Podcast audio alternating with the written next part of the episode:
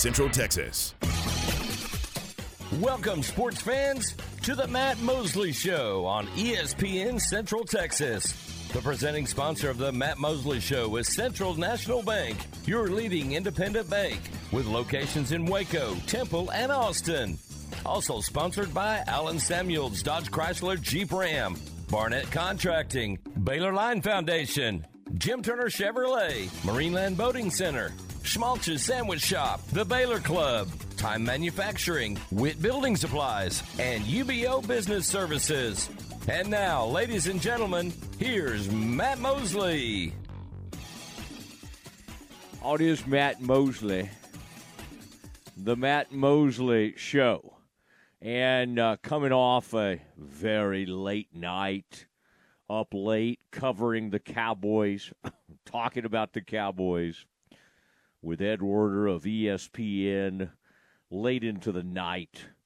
I believe I stopped talking about the Cowboys at about two or two fifteen this morning. Perhaps tried to go to sleep at about three fifteen or three thirty. Uh, but no worse for the wear. It was a great uh, – it was a uh, nice win for the Cowboys. It was a great day for Metroplex sports fans, and I know a lot of people in Central Texas love the Cowboys and love the Rangers. So you got uh, a, a double dose of it. And uh, how fun was that yesterday to be monitoring Game two of the A L C S. We took you right into our Cowboys coverage. We are an affiliate of the Rangers and the Cowboys. And, um, you know, it just everything seems to be holding up. Now, again, the Astros have played better on the road this year. We'll see if they're able to turn things around in Game three. Rangers sending uh, Max Scherzer out there. And he's returning about a month of head, uh, ahead of schedule. And uh, I, it seems like the, uh, the Rangers expect him to throw around seventy pitches. You hope that gets you. Well, it'd be great if that somehow got you through five innings, more likely maybe four innings. Um, you know, then you got to have to turn things over. You got to have your guys ready behind him. Um, uh, Andrew Heaney, Dane Dunning, uh, obviously uh, uh, choices there or options. But, uh, you know, it's Bochy is four and oh in league championship series. He's trying to win a World Series with a third different organization. And he's about to be five and oh. If this keeps up. And yesterday, Aaron, we were both kind of like, what's going on with this Robbie Grossman thing? And I'm not trying to say Robbie Grossman was the answer in the three-hole, but he did put the ball in play, and that's when the pitcher Framber Valdez th- uh, threw the ball out into right field. So great day for the Rangers, and that happened in front of nearly forty-three thousand fans at Minute Maid Park. I've had friends who've called me that uh, were out there, a part of all of that. And, of course, the Astros go to this thing every year. Uh, but of the, I, I had some numbers I thought, Aaron, you would like, and our listeners, our friends, of the twenty-eight teams that have taken a two oh lead on the road in a league championship series, twenty-four have played in the World Series. Furthermore, teams that have started any seven-game series two and oh, up two oh, have won seventy-five of eighty-nine times. I like it. All right. Pretty good numbers there. And uh, Eovaldi quoted after the game saying, "The momentum is in our favor." I think that is right. I think uh, I don't know exactly what to think about, um, you know, Scherzer, because my expectations aren't huge for him. although, you know, he's a great clutch pick, pitcher who's got a great reputation for pitching in the postseason. Rangers now have six consecutive road playoff victories. Um, is tied for third all-time in M L B history. The, uh, let's see, uh, the postseason, the Yankees had eight in nineteen ninety-six, most consecutive road wins in the postseason. two thousand five, the White Sox had six. Now, I went to that World Series, and I believe the White Sox did win that World Series over these Houston Astros, if memory serves correct.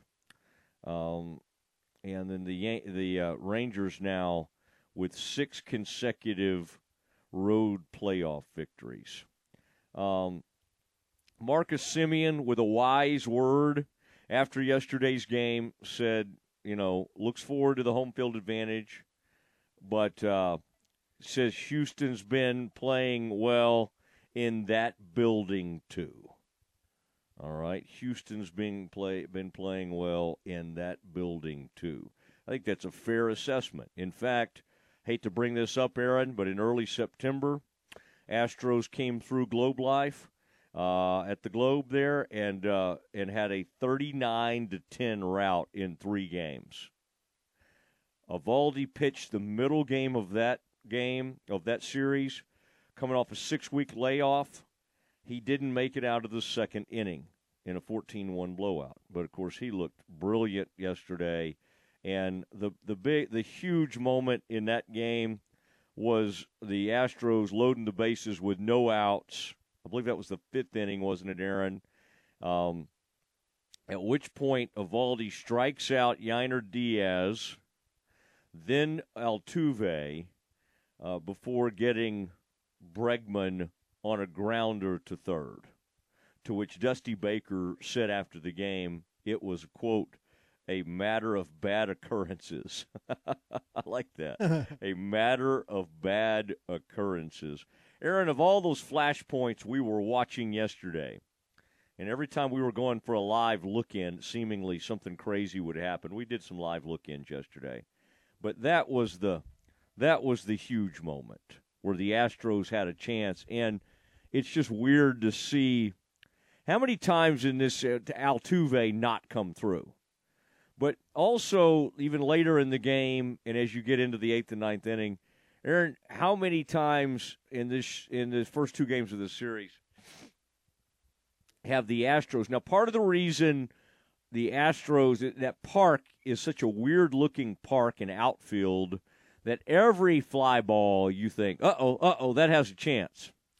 But they did hit three solo home runs. Alvarez had two of them yesterday. They hit a third. Who'd Bregman hit that? They hit a they so they had three solo home runs. But Aaron, in the late innings, I think this has been a tough watch for Rangers fans because they keep they just keep flying those balls out there around the warning track. And, I mean, aren't you having the same experience here that a lot of Rangers fans are having, having like, all those things kind of look like home runs off the bat? Oh, yeah. They, the Rangers have, luckily, given up some very long outs in this in the first two games of this series. Um, the in game one, obviously, the one that Evan Carter caught and then doubled off Altuve, and then last night Altuve's to end the game off the bat. There's there's a lot in Minute Maid. Did you think that's got a chance? But I thought that's got a chance, and uh, I yeah. think Leclerc may did may have two for maybe a second, and then he was uh-huh. like, okay, I think that's gonna stay, and then he looks back and it's caught. Uh huh. And I I don't know where I am with Leclerc right now. I love the guy. And he's got great stuff.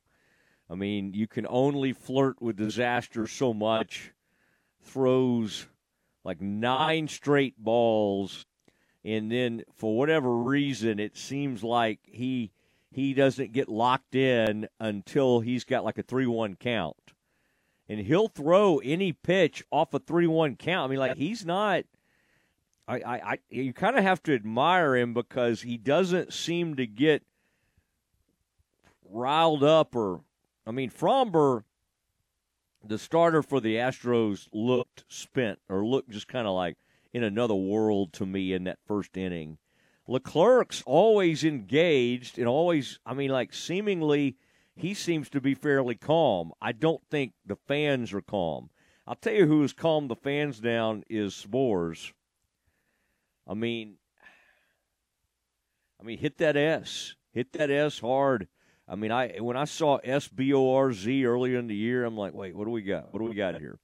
And, Aaron, we there was a time this season, it wasn't that long ago, where we were like, let's let's please not have to see him again. I mean, like, whatever. Put him on waivers. Uh, let's D F A him, whatever. Let's, and that's just the w- really weird nature of pitching in Major League Baseball. Is that the same guy who frustrates you and you don't trust can come back and be great in the postseason.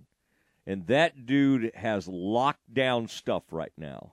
And he, he threw one curveball that – who sat there and looked at that, Aaron? It was somebody that kind of surprised me. Was that Altuve? He froze somebody last night, uh, Spores did. And it might have been Altuve. And it was just – he just threw him this unbelievable pitch. It's really funny that the Astros have to get Maldonado out of those games. They love the way he works with pitchers, and then they have to get him out because he can't hit. He's got that, you know, great hair, colors the hair, all that stuff looks fun. But Maldonado is a non-entity. And meanwhile, Leody Taveras, Rangers' number nine hitter, you got to feel great about him. I mean, I, I almost feel the same about Leody right now that I do the top of the order. Top of the order yesterday was much better. Seager has looked a little off balance in this series. Uh, he's just not his usual self. He's popping out, you know, uh, some. But they got it done when they needed to. Heim, I mean, the only com- tiny complaint, Aaron, is that they don't, they haven't really, like, built on these things, right? They... It's like they get the big lead and, you know, they scored one run the rest of the game. They had four runs in that first inning, and then they kind of, you know, go a little silent. Happened again the other day with the two oh lead. Just kind of sat on it the whole game. That's a lot of stress to put on your pitchers. You need to keep I, – I think this team, when they get a lead, kind of starts relaxing at the plate and gets a little loose. Whereas early in games, they work these opposing pitchers like crazy. Now, let's give the uh, Astros pitchers some credit. I mean, Aaron, J P. France comes into that game with that little mustache. They got a guy named Abreu. It's a nice pitcher. I mean, they, they, they were pretty good. And, Aaron, how crazy is it that we come on today after a big Cowboys win, and I just bar- basically barely mentioned it, right? It's just, it's where we are. It's where we are. I think it's appropriate. I mean, I'm sure there's some Cowboys fans out there. Mosley, come on. And again, I spent my entire night, believe me, doing Cowboys. And I didn't get a lot of sleep last night because of it. But and we'll talk plenty of Dallas Cowboys uh, today because they went in there, Aaron, and they taught Kellen Moore a lesson. He said, Kellen, we we love you. We miss you in some ways. But but I don't know if they really taught him a lesson. I didn't think any either play caller was particularly great. I thought the Cowboys had some good moments. I liked running Dak and um, – I mean, I, I just think that the, the team feeds off that, and that little zone read they did where – and you had some motion with C D. Um, Chargers got lost, and Dak ran for the roses. Just raced right up the middle. Aaron, that Cowboys are a better team when Dak is a threat to run the football. And uh, so that was uh, that was a nice moment. They still do some weird things, baffling whatever McCarthy was doing late uh, in the at the end of the first half. I'm sorry, I got no clue. I mean, I'll we'll look into it. We'll investigate. He offered some explanation last night. Didn't seem real great to me. Didn't seem like much of an explanation to me. Um, but we'll talk some Cowboys as the day unfolds. We will next, though, hear from a member of the Rangers Radio Network. Jared Sandler returns to the Mosley Show next. Baylor Bear football is headed to the Queen City for its first ever Big twelve matchup with the Cincinnati Bearcats this Saturday. nine a.m. for the Baylor Alumni Tailgate Show. eleven a.m. kickoff this Saturday. Join John, J J, and Ricky from Nippert Stadium in Cincinnati for all the play-by-play of the Bears and the Bearcats right here on E S P N Central Texas. They do service right at M P Electric. Since nineteen ninety-six, M P Electric has serviced industrial, commercial, and residential accounts in the greater Central Texas area. M P Electric's trained and courteous electricians will solve your electrical problems quickly and professionally. Be one of the thousand satisfied customers in Central Texas. The next time you need an electrician, call Mark, Paul, Lisa, or John at three nine nine, nine eight nine five or schedule your service call at m p electric dot net. Attention coaches and parents. Just like you prioritize proper nutrition and conditioning for your kids on game day, remember their dental health too. Stonewood Dental is your mouth's defensive coordinator, preventing toothaches and injuries that could bench them for the season. Their winning playbook, biannual checkups for cleanings and proactive oral health strategies. Stonewood Dental has you covered on and off the field. Call Stonewood Dental for a winning smile. Don't compromise. Get the treatment you deserve. Want to celebrate the Bears' big win or watch every road game on big screen T Vs? Sound up loud and Bear fans all around? The Buckle is where you need to be. With a location just off campus, within walking distance of the stadium, the Buckle is a perfect den for food and beverages. Open two hours before kickoff. And get ready for the Buckle's full restaurant, opening in China Spring real soon.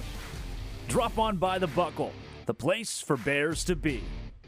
Are you ready to have your garage back? Check out Lone Star Structures, affordable storage sheds, cabins, greenhouses, and dog kennels. Lone Star Structures is family-owned, and their skilled craftsmen have been building top-notch storage sheds for more than twenty-five years. Browse their available inventory at lone star structures dot com or customize your own with their three D shed builder. Stop by today at Highway seventy-seven in Rosebud Lot. Call two five four, five eight three, four four one one or visit lone star structures dot com. Lone Star Structures. Buy local, buy from folks you can trust. You're listening to E S P N Central Texas, live from the Allen Samuel Studios. Are you ready to break ground on your next commercial construction project?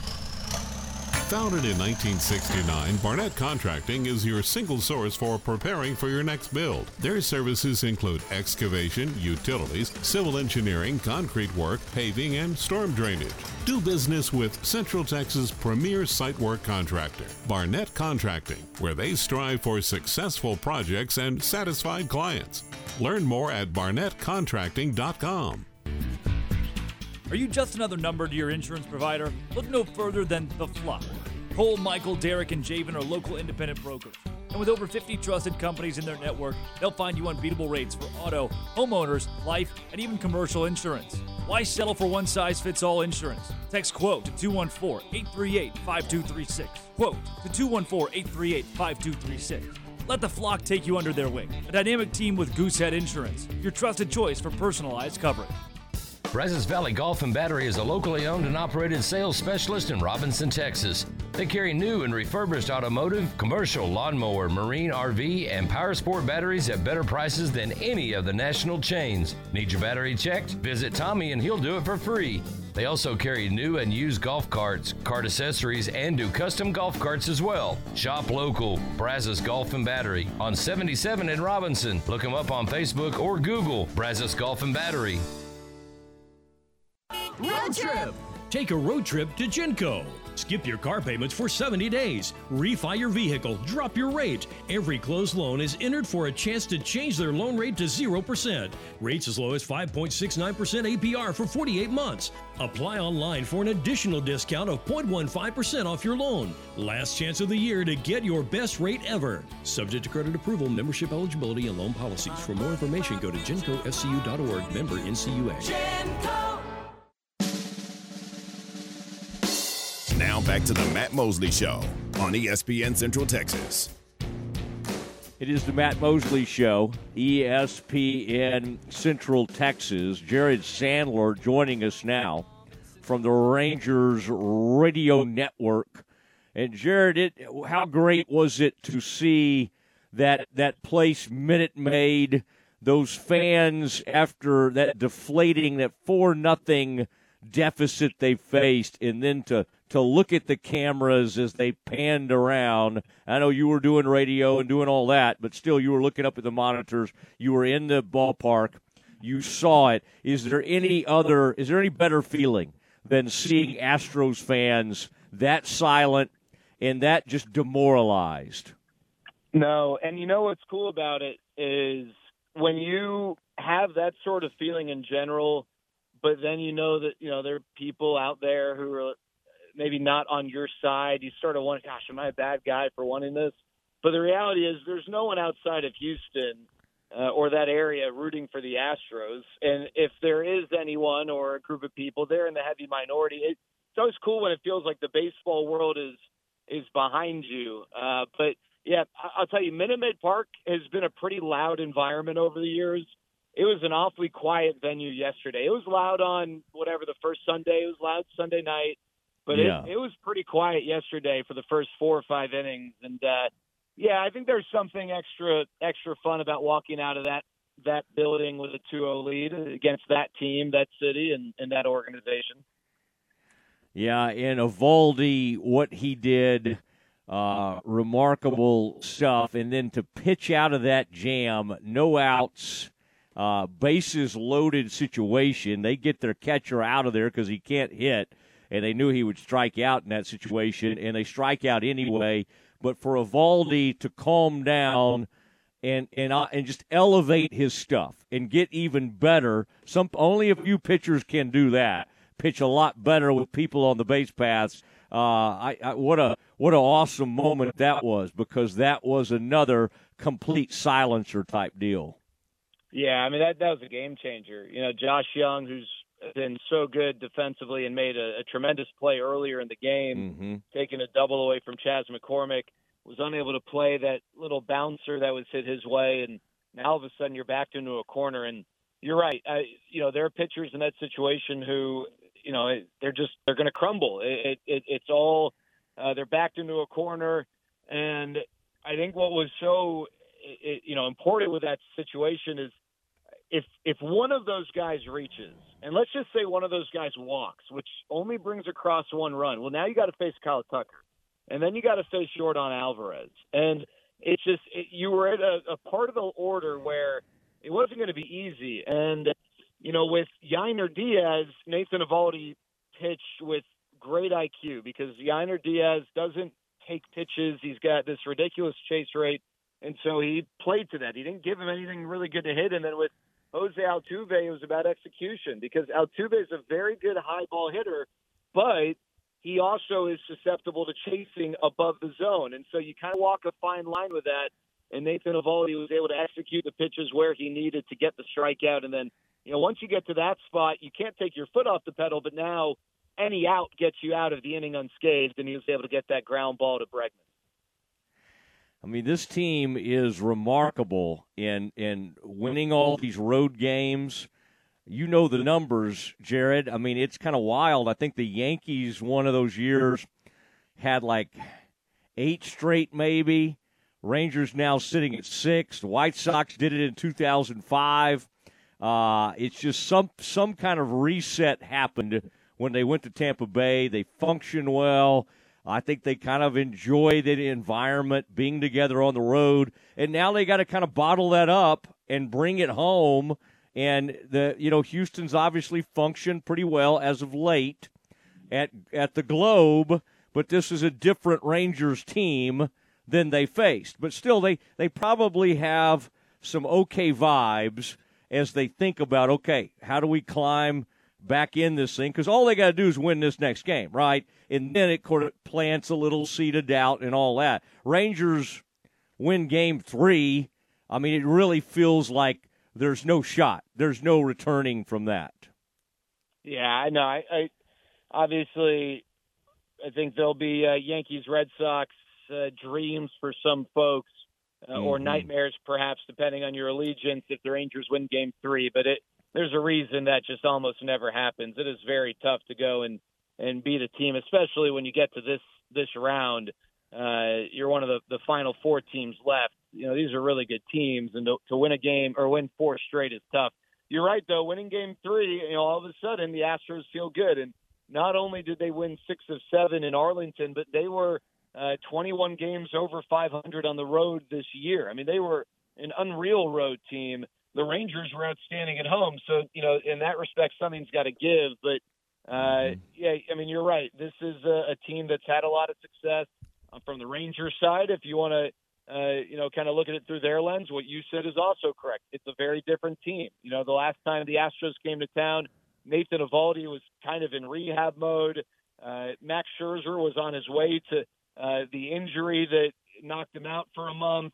Josh Young wasn't around. Adolis Garcia was really struggling. It's just a, a different group. But, you know, at the same time, the Astros have had a lot of success in this ballpark. So, uh You know, it, it, the Rangers have a long way to go, and it, it, it has felt so weird, Matt. The Rangers have played one home game this postseason. We are getting ready for Game Three of the A L C S, and the Rangers have played just one home game. It's just, it's kind of odd. It's an odd feeling, but uh, yeah, great start to this series, but still a long way to go. All right, are you doing your three things today on an off day? I, I like. Uh... I like these various things you bring out, a little video you'll do before games. I really, I mean, I, obviously you're not taking a break today because you're probably doing, in addition to, I think I saw you uh, listed. Today you were on um, one oh five point three, and I think A-Rod was after you, and then Jerry Jones. Now, that's a killer lineup. Sandler, yeah. A-Rod, and Jerry. You know, I, I had to compete, as you did back in the day, against one oh five point three, so I still don't love giving other stations a lot of credit. But, man, that's a that's a pretty good one right there. Well, I, I'm the opener in that that no one shows up for. Uh, you know, they find out, hey, what time's A-Rod going on? I'll be there for that. But, uh, yeah, you know, heading out to the ballpark right now, we got uh, the team has a workout. We're going to hear Max Scherzer speak, and Mm. Uh, you know, that's obviously a, a big topic of conversation.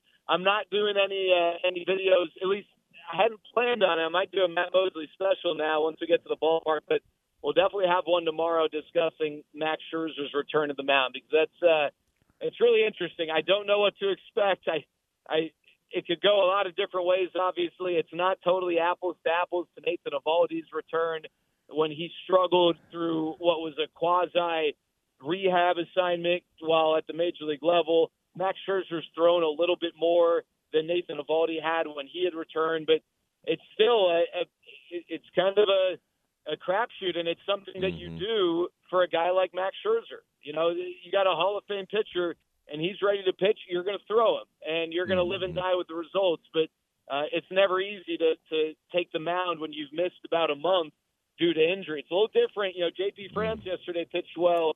He hadn't pitched in September twenty-third. That's almost a month, but not because of injury, uh, because he was taken out of the rotation, hadn't been effective. Max Scherzer hasn't pitched because of injury, uh, but he's put in a whole lot of work to try and get ready and get back to this point. So uh, curious to hear what he has to say today, and curious to see how it goes tomorrow night. Jared Sandler, uh, Texas Rangers Radio Network, on the Matt Mosley Show, E S P N Central Texas. And I was, I was wanting to talk to you about your expectations. It's hard to know what to expect, and it's weird to think that starting Max Scherzer feels a little risky, right? I mean, you're talking about a Hall of Fame, uh, you know, first ballot guy, and you're saying, well, this is a little, I mean, you know, do they really need to do this? And obviously, if he's ready to go, you're going to do it.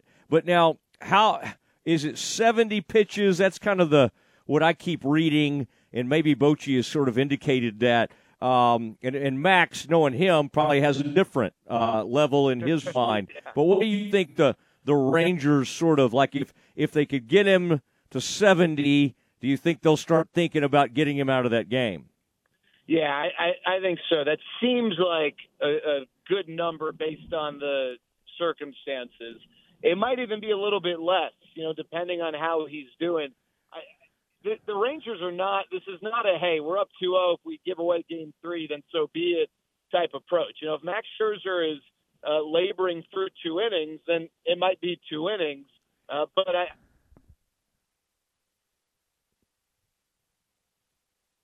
say this is silly, they shouldn't do it, and there might be people out there that say this is the greatest thing in the world, and then people in between. I'm going to go ahead and say, from my standpoint, no matter how it plays out, I think this is the right decision to do this. Uh, it, it hopefully can give your bullpen uh, a little bit more uh, wiggle room and make guys available for a variety of roles when you now begin this three-game and three-day stretch. You're also doing it strategically after an off day, so you have a fresh and rested bullpen uh, if needed. And, you know, with, with Max, at the end of the day, I'll take my chance with this. You know, John John Gray's not – they're not choosing Max over John Gray. John Gray is not ready to even give you four innings. He's a guy maybe one or two innings right now. Uh, and now it allows you tomorrow to then piggyback Dunning and Heaney and have those two ready or tomorrow, uh, game four, depending on the, the circumstance. So I, I think the decision is, is the one that I would make if given the, the power to make those decisions, which we all know, thankfully, I don't have that power. I don't know how it's going to work out. Uh, and it could be a one, one and a half times through the order thing. It could be a sixty, seventy pitch thing. Uh, and then obviously Max's performance is going to kind of dictate that as well. And, uh, you know, the one thing I, I'd, I'd say about Max, and I'm curious what he says here in about an hour when he talks, but I imagine that this month off has also allowed him some time to reflect on how he had been pitching leading up to the injury. And, you know, I, I'm, I'm sure that he's made some adjustments. It's now just whether his body is able to execute them in that sort of environment. Yeah. He's great to have in the clubhouse, isn't he? For some of those reasons, what he's done in the past, just his presence. You see him over there, and you know those young guys are learning from him. And it's almost like icing on the cake, right, to get actually, oh, wait, he's going to start a game in this series. And so, uh, boy, his presence, and, of course, his presence on the mound, um, it's going to be uh, fascinating to see how that uh, all plays out. This uh, bullpen is, uh, speaking of fascinating, Spores, I mean, I, I can remember having you on, and the thought was, will we ever see him again in a Rangers uniform? I mean, maybe you didn't think that. There were some people who thought kind of Spores maybe be effective down the road. I think some people were like, I hope we never have to see the guy on the mound again. And not only is he on the mound, like he's one of the best pitchers in the postseason. Like he just, he's steady as a rock, and his stuff is so good. I mean, isn't that amazing how timing can be and how a guy can be going so poorly and then find it? And now now this bullpen, you just can't really – I mean, they keep bringing up all the blown saves. And, yeah, some of those same guys are out there, but it's like you, you kind of have to, in your mind, do an adjustment. Uh, but Spores is, is pretty remarkable, his turnaround. Yeah, and, you know, for the first three months, he was one of the five best relievers in baseball. If you just looked at the numbers, obviously name recognition – no one was going to say Josh Spores is one of the five best relievers, but if, if they all had, you know, reliever one, reliever two, reliever three, and you just looked at the numbers, uh, you couldn't exclude him from that conversation.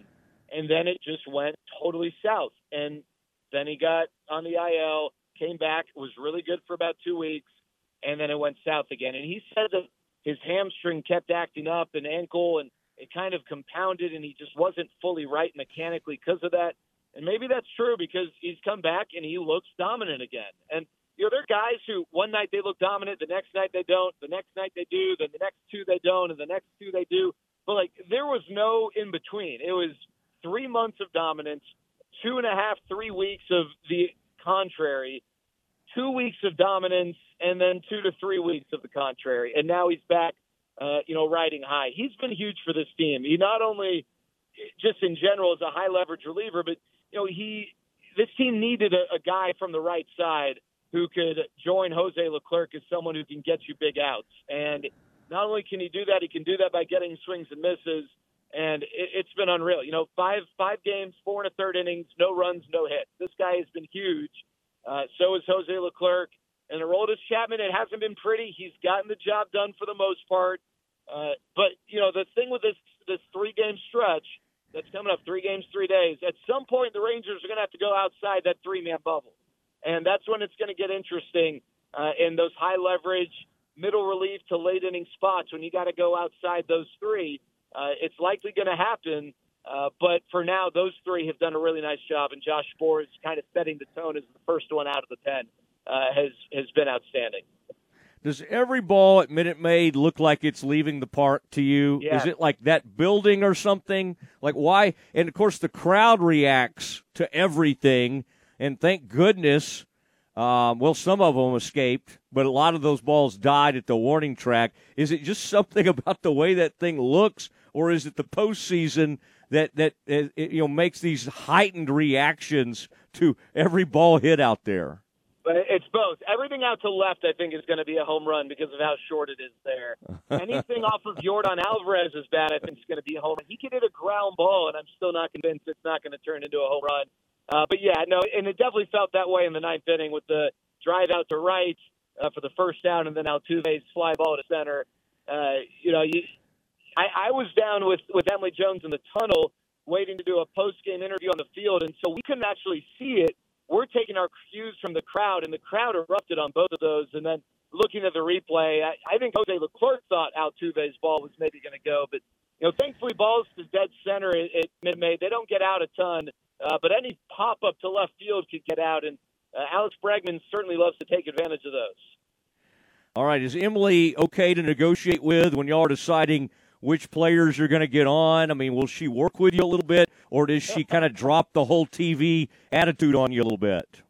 No, well, she's, listen, she's the, the queen. She's got tenure.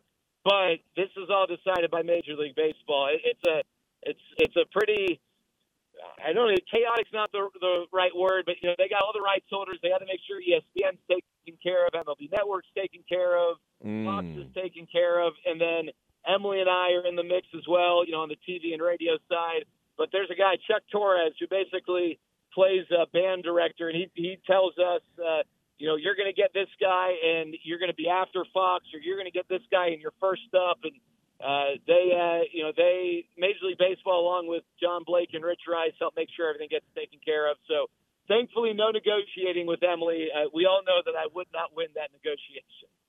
I want you to put on one of those Verducci-type suits, all right? And uh, and re- when I see you on T V uh, doing one of those interviews as Fox is panning around, I want to see you with one of those beautiful suits on because, boy, Verducci is down there in that dugout, and I, I don't know who you would compare him to, Branch Rickey or one of the old uh, G Ms or something, but, I mean, my goodness, he's really, really got quite a look. So I, I don't uh, – you're more of a three-quarter zip, aren't you? You like a good pullover? I love. You got it. I am a big, uh, big pullover guy. Pullover and polo. I just, I don't have Tom Verducci's hair. I, I can't, I can't pull off the Tom Verducci without that hair. He's like sixty years older, or like sixty-five years old, or something. He looks like he's forty. It's, it's not really fair, to be honest with you. Yeah, he may be doing something. He may be taking something. And if, if you talk to him, ask him what it is, because I'd like to get a hold yeah. of some of it. And, and, uh, and do well, Jared. Have a good time out there. Tell Max we said hey, and uh, always love having you on. And you're doing a great job. You're you're getting under the skin of some of these Astros fans, and I know that's not what you're trying to do, but I kind of loved it. One of my Astros buddies from Houston said, "Who is this Sandler guy?" I said, "Well, he's a longtime friend of mine," uh, and I mean, like, didn't even know we were friends. So somehow your your social media and your stature is getting under the skin of random Astros fans. So I like that. Oh, I hate to hear it. That's uh, that's a tough break for them, but we're going to enjoy the – All right. Have a good one. I'll talk to you soon. See ya. All right. There he goes. Jared Sandler on the scene out there with the Rangers at, at the Globe. And uh, as we prepare for – Game three of the A L C S. Kind of feels like it's over, but it's not. They could climb right back in this thing.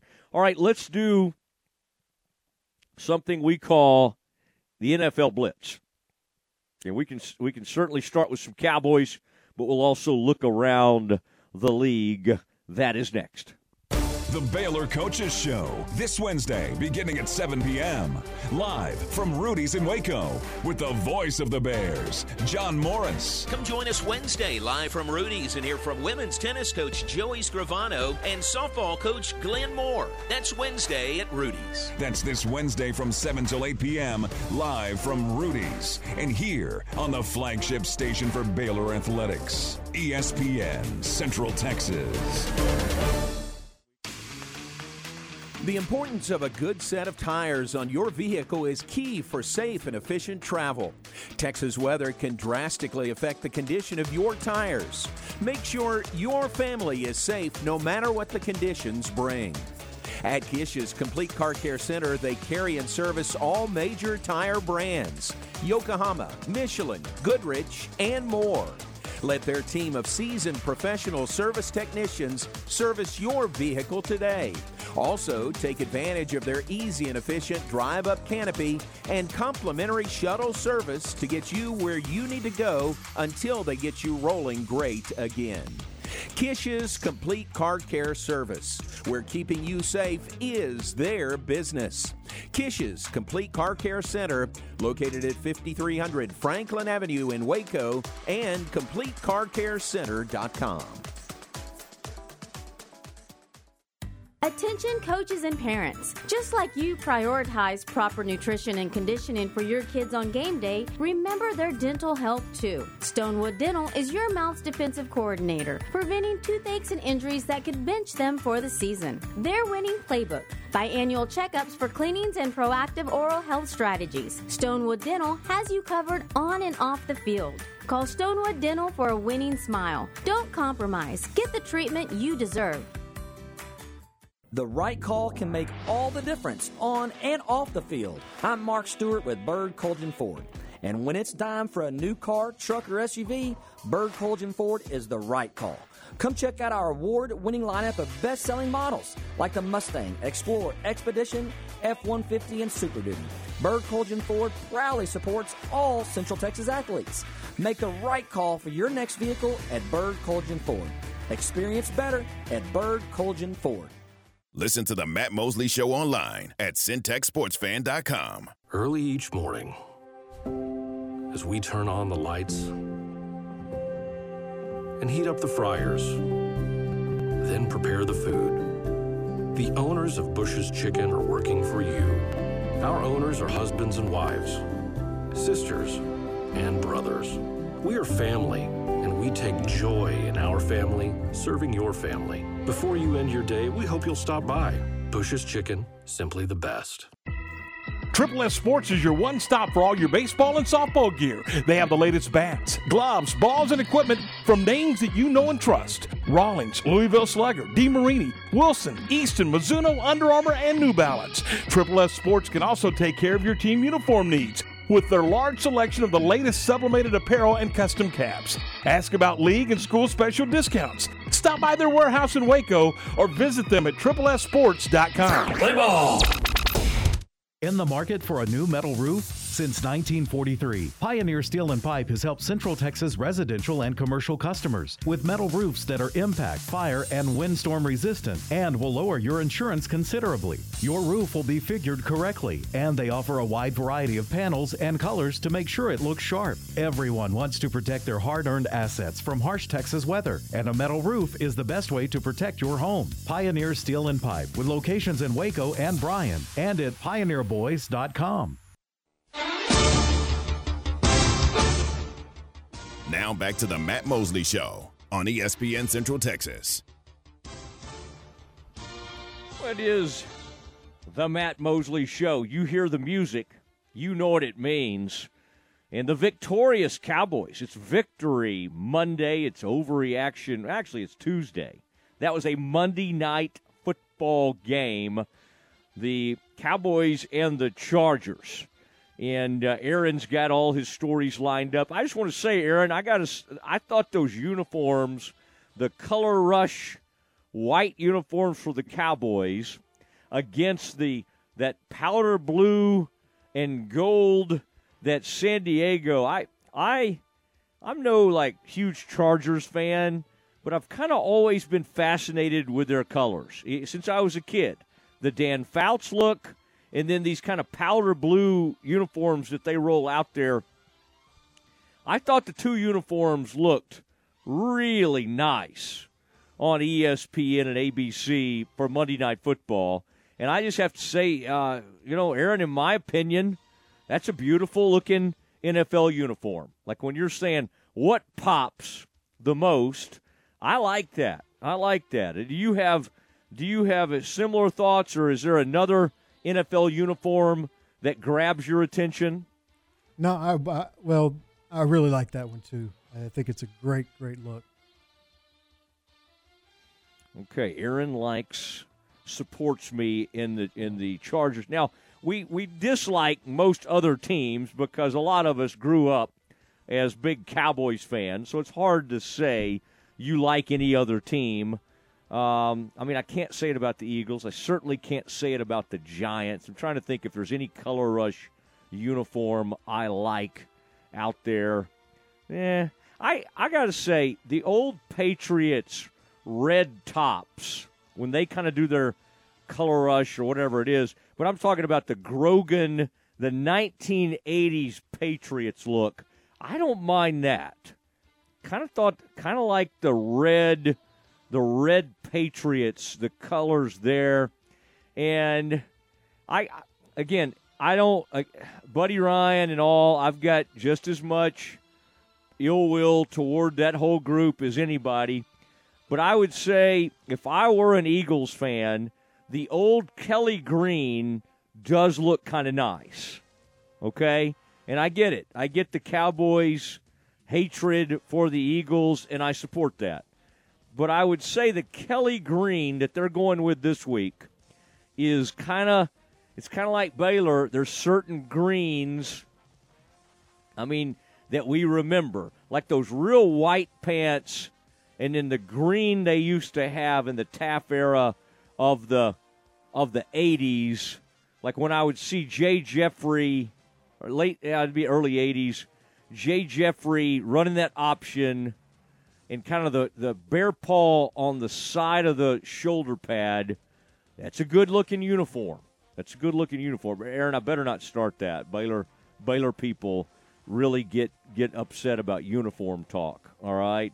We won't talk about the gold-on-gold look that some people don't like. Um, about uh, I just kind of like to see the team win. If they're if they go out there in those gold, or some people don't think it looks gold, and they win, then I like the uniforms. If they lose in those uniforms, kind of like the old Cowboys blue uniforms they'd wear on the road, we always thought the Cowboys were going to win with those midnight blue jerseys. That that was always a, a bad feeling when they would show up in the road on those jerseys. Aaron, it is time for the N F L Blitz. Take it away, sir. A little breaking news. Colts nose tackle Grover Stewart, one of the N F L's top run stoppers, suspended without pay for six games today for violating the league's policy on performance-enhancing drugs. Stewart will be eligible to return to the Colts roster in Week fourteen for a road game against the Bengals. The wow. nature of Stewart's violation remains unclear, but he did acknowledge it in a social media post and apologized to his teammates and the organization. Well, they always say they didn't mean it, right? They didn't mean Absolutely. to. Absolutely. Thought it was his... okay. Yep. Would never knowingly put something like that. And it's always like some kind of weird drug. It's like, wait, is that – is that – football players need that? There's always something. And um, Grover, oh, man, that's tough news. That's a good player. And uh, that's a long time to be out. What are we in now, Aaron? Is the Cowboys sprint toward – their bye week. Uh, let's see. They have played. They are now four and two, so we would be headed toward week seven. Mm-hmm. And so you said week fourteen. Wow. That is a tough, tough. I bet it was some form of a Diuretic. Diuretic. I need a. I think I need a good diuretic. What does that do, Aaron? Diuretic, does that help you lose weight? It Yes. Kind of promotes water loss right, or something? Right, yeah, it gets, yeah. It gets rid of liquids in your system. Need to get a hold of some of that Ozempic. Have you, Aaron, have you noticed people? Or I, I used to see those commercials and not know what it was. Me too. But if you see, like, real skinny people walking around that weren't used to not be skinny, that may not be because they're out, you know, playing tennis every day. They may have gotten a hold of the oh, oh, oh, Ozempic. All right, Aaron, continue. Uh, more bad news for the Colts today as their owner, Jim Irsay, told E S P N that quarterback Anthony Richardson is probably going to miss the rest of the regular season and could undergo shoulder surgery in Ouch. the next week or so. Richard, Richardson was the fourth overall pick in this year's draft. He sustained an A C joint sprain in his right throwing shoulder during the second quarter of the Colts' Week five game against the Tennessee Titans. The Colts have spent the last week plus since the injury obtaining numerous medical opinions on how to proceed. Irsay said evaluations are pointing in one particular direction, and that is season-ending surgery. Hate it. Love watching these young quarterbacks. That's a guy, you know, I think could be really good. Uh, I mean, bad news. Aaron, do you have any more bad news on the Colts? Is there anything no, else? That's it for today, just their quarterback and their best run defender. Oh, my gosh. I, by the way, speaking of quarterbacks, I'm liking watching Stroud. I mean, there was nothing, yes. there's no part of the Texans that I usually look forward to watching except for Petrie and Grayland plays for them. They may have like about three Baylor players. So I kind of like their defense. But for the most part, I'm not seeking out Texans games.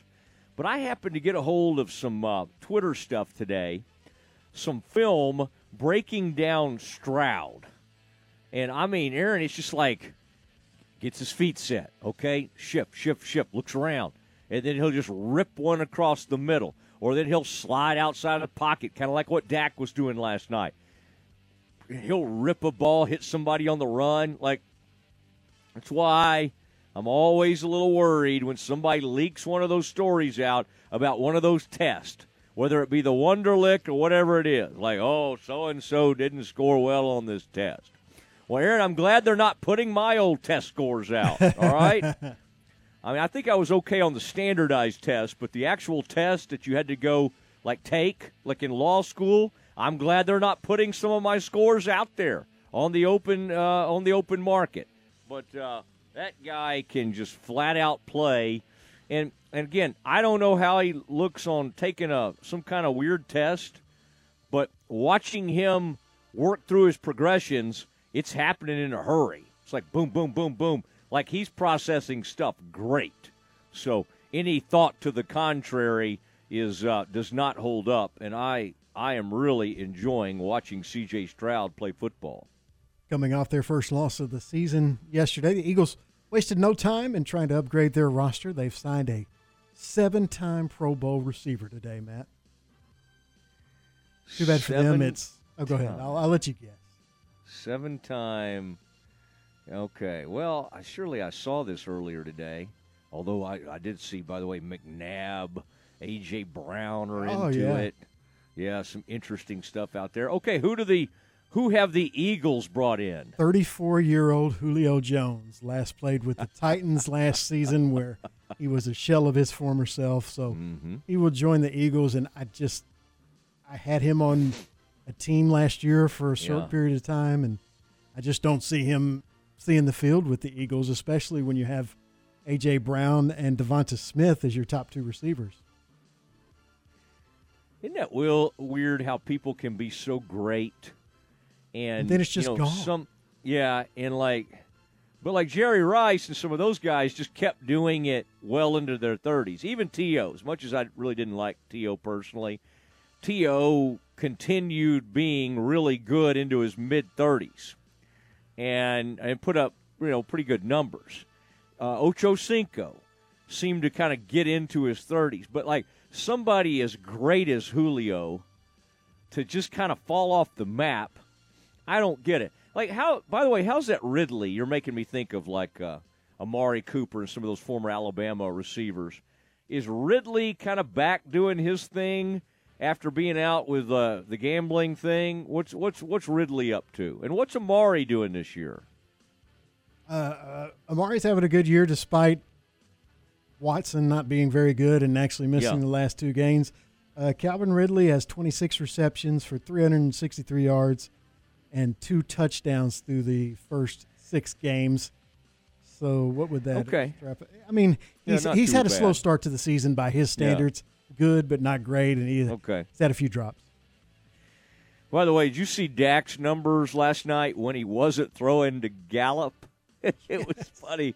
It was like because he missed he missed Pollard. That was his worst throw of the night. Ugh. I mean, how Pollard ran a beautiful wheel route. I thought. That I mean, how me. do you miss him? Oh, my gosh. Yeah, yeah, that could have lost the game on that, really.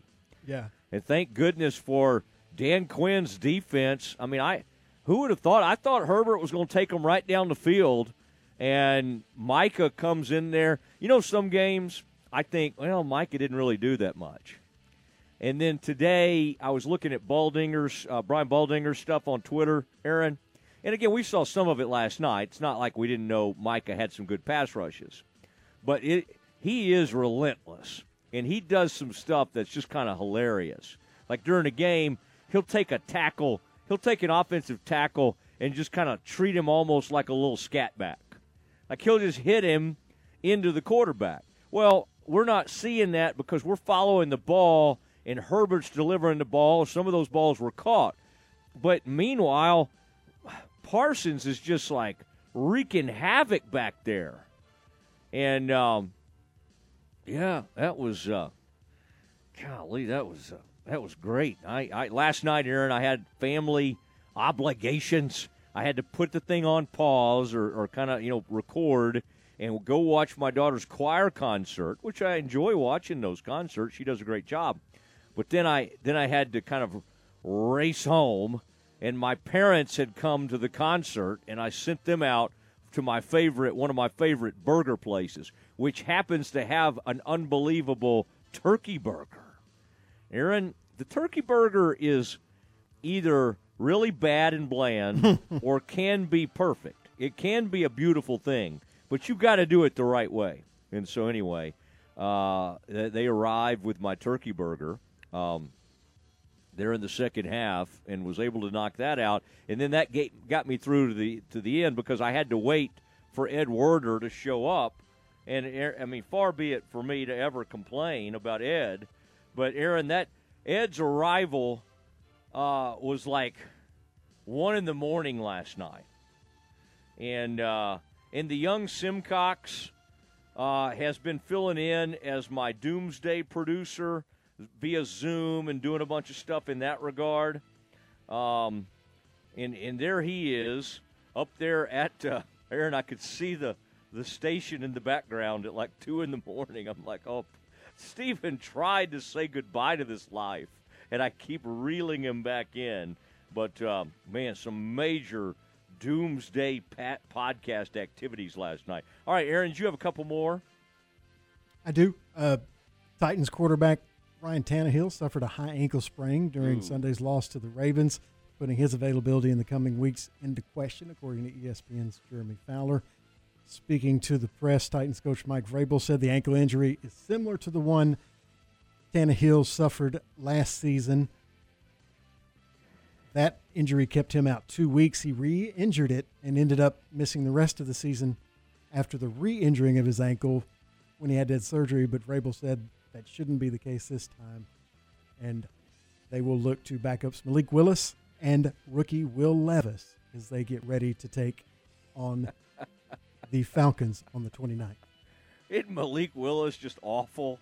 Don't you remember? He's they, been better they, this year. They, oh, has he? Yeah, and not they great, but he's been him better. Against the Cowboys. Oh, and they he was chose so bad. To go with, was it Dobbs or somebody? They rolled out Dobbs, I think, mm-hmm. instead, instead of Malik He'd been there a Willis. Week. Yeah, because Malik just wasn't functional at that point. I'm glad to hear he's doing a little better. I sometimes I'll just write these guys off completely. Malik Willis from Liberty. I believe he was from uh, from Liberty. I wonder, Aaron, does Mike Smith get another year with Baylor? Speaking of Liberty, he, did he play too many games when he got hurt? I was just trying to think if he had one or two years left with Baylor. Probably just he probably is done with his college career. Sadly, I was really hoping for like a COVID year or a or like a um, you know whatever it is, like a red shirt type or a, a hardship. Yeah, I, he's he is a senior, yeah. but I. I Don't yeah. know if he has eligibility left I think because it's be fifth like, year, but that does that he could still have his COVID year. I kind of think in two thousand thirty-two, people are still going to be using COVID year. Yeah, it's, yeah. Like, it's weird to say he's fifth year, but he may still have a year of eligibility left. We just don't know. I was thinking about that the other day, thinking about the pandemic and how two of the conferences literally almost like basically shut down, right? The Big Ten's just like, we're not going to play this year. And who was the other, who else did it? Pac twelve? Pac twelve, yeah. yeah. Gavin Newsom like shut that state down. I mean, they're like, we can't even go outside. We can't leave our house. We live in California. The weather's nice, but the the governor's not letting us leave our house. So we're all going to shut down, and we cannot play football during a pandemic. And, uh, and the Big twelve... And I guess the S E C just said, hold on a minute. We're we are going to play some football. And Baylor was leaning on that cardiologist. I wish I remembered that guy's name. He's like every Baylor uh, – he has he had a kid who went to Baylor or may still be at Baylor. But it was like – it was like the Big twelve found this cardiologist that was basically like, hey, all this stuff they're saying about these players' hearts is pretty much, pretty much ridiculous. And uh, suddenly, like the Big twelve's, like, hey, this guy, this is our, this this doctor knows what he's talking about. All right, I don't know. All this stuff started flashing back into my head. I wish I remembered it. I'd like to get that guy on the air. He was a good, he's a he's a strong sort of a, a cardiologist with Baylor ties. All right, it's Matt Mosley's show, E S P N. Uh, Central Texas. I'm going to give you my Cowboys nuggets. All right, we're going to go through this thing and, and try to figure out what Mike McCarthy was thinking at the end of the first half last night. That's next. Baylor Bear football is headed to the Queen City for its first ever Big twelve matchup with the Cincinnati Bearcats this Saturday. nine a.m. for the Baylor Alumni Tailgate Show. eleven a.m. kickoff this Saturday. Join John, J J, and Ricky from Nippert Stadium in Cincinnati for all the play-by-play of the Bears and the Bearcats right here on E S P N Central Texas. It's almost fall, school has started, pumpkin spice is everywhere, and football is finally back. The temperatures are dropping, and you think you have escaped summer's dreaded effects on your foundation. Then you see it. Where did that crack come from? Wait, this door doesn't latch. Or, why doesn't this window open? Most people don't realize the full effects of summer soil movement until September or October, and the fall season is typically the busiest time of the year for foundation repair. Do you want your home in tip-top shape for the holidays? Do you want the topic at Thanksgiving dinner to be that big crack in your wall? Then you better call the doctor. He'll craft the best solution for you and your home and get you back on the level in no time. Call us today at eight six three, eight eight zero zero or look us up on the web at I need the doctor dot com. So for doors that are sticking and cracks in your walls, the Foundation Doctor will make a house call.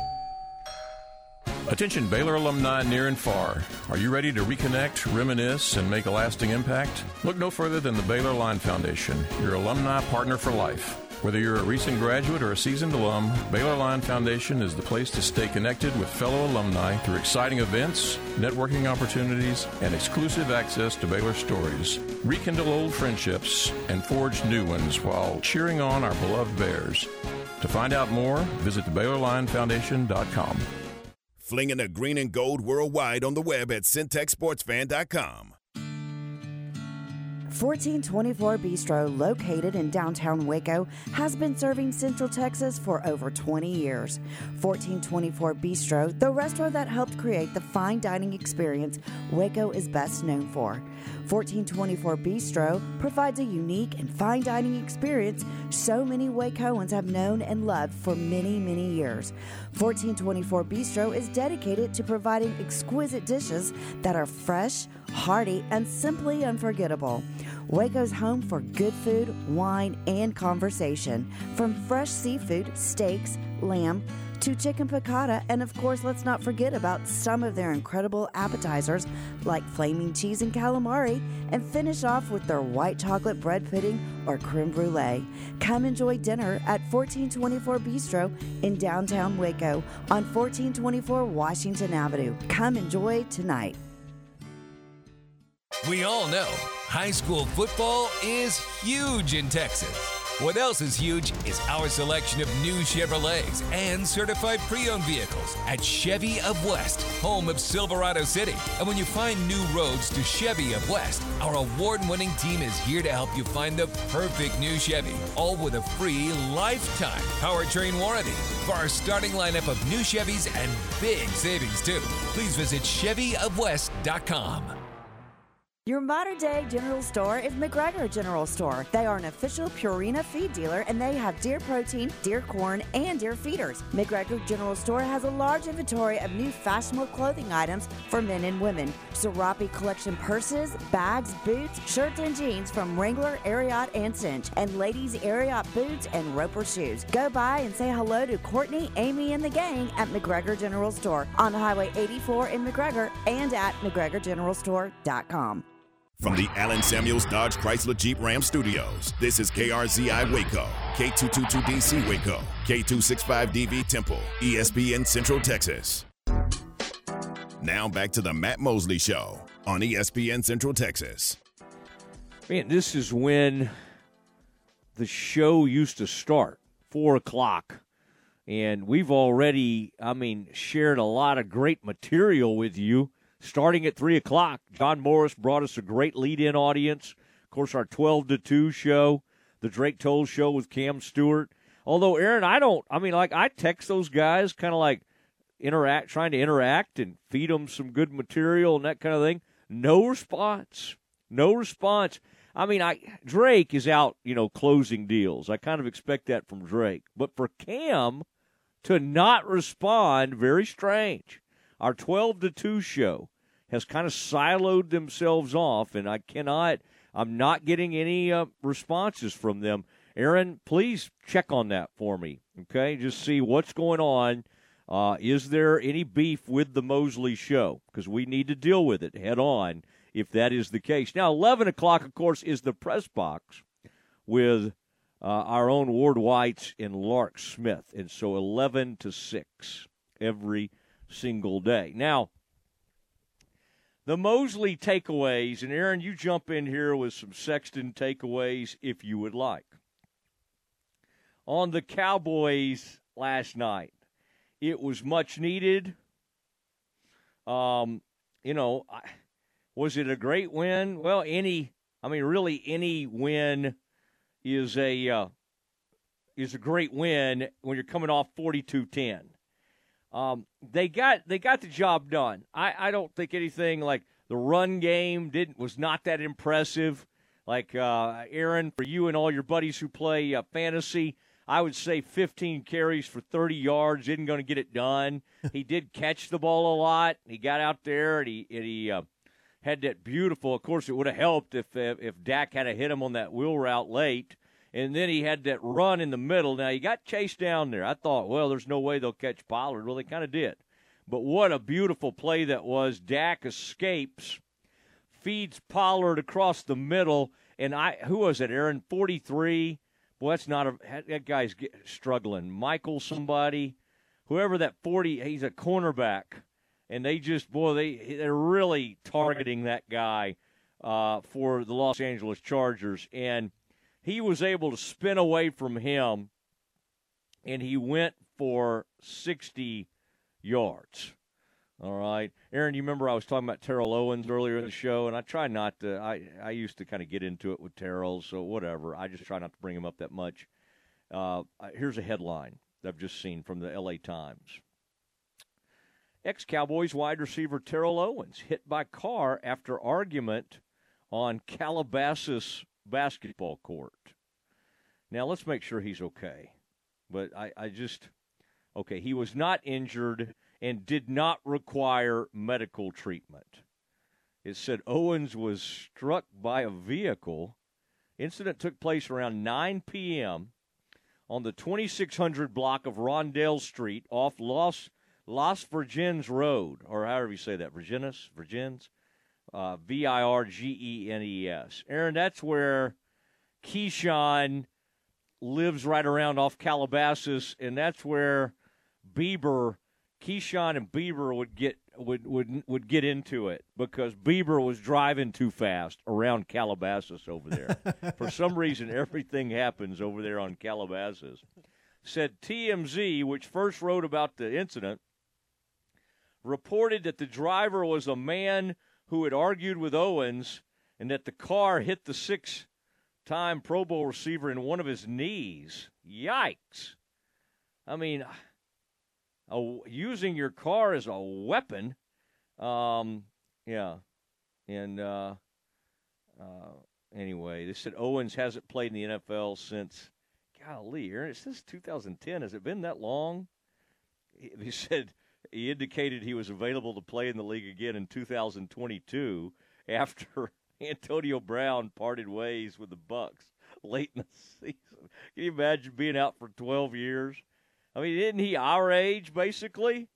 Aaron, is T O like, golly, was he late? Is he mid-forties, mid to late forties? Gee whiz. Um, anyway, I, I do like that Jerry today, Jerry Jones, forty-nine years old. He is right at our age uh, and, and probably could still play. I mean, he could could he go out and do – could he get you like three or four catches in an N F L game right now? He could. He could. Like that's the kind of crazy shape that he stays in. I still I think Dez could do that. Dez is a little bit younger though.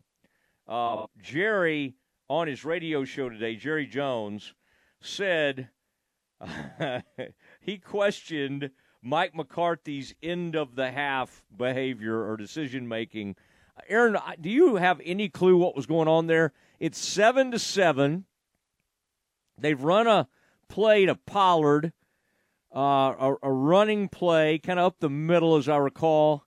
There were fourteen seconds left. They run the ball, and then there are eight seconds left, and the Cowboys have a couple of timeouts, and they they seemingly stop the clock.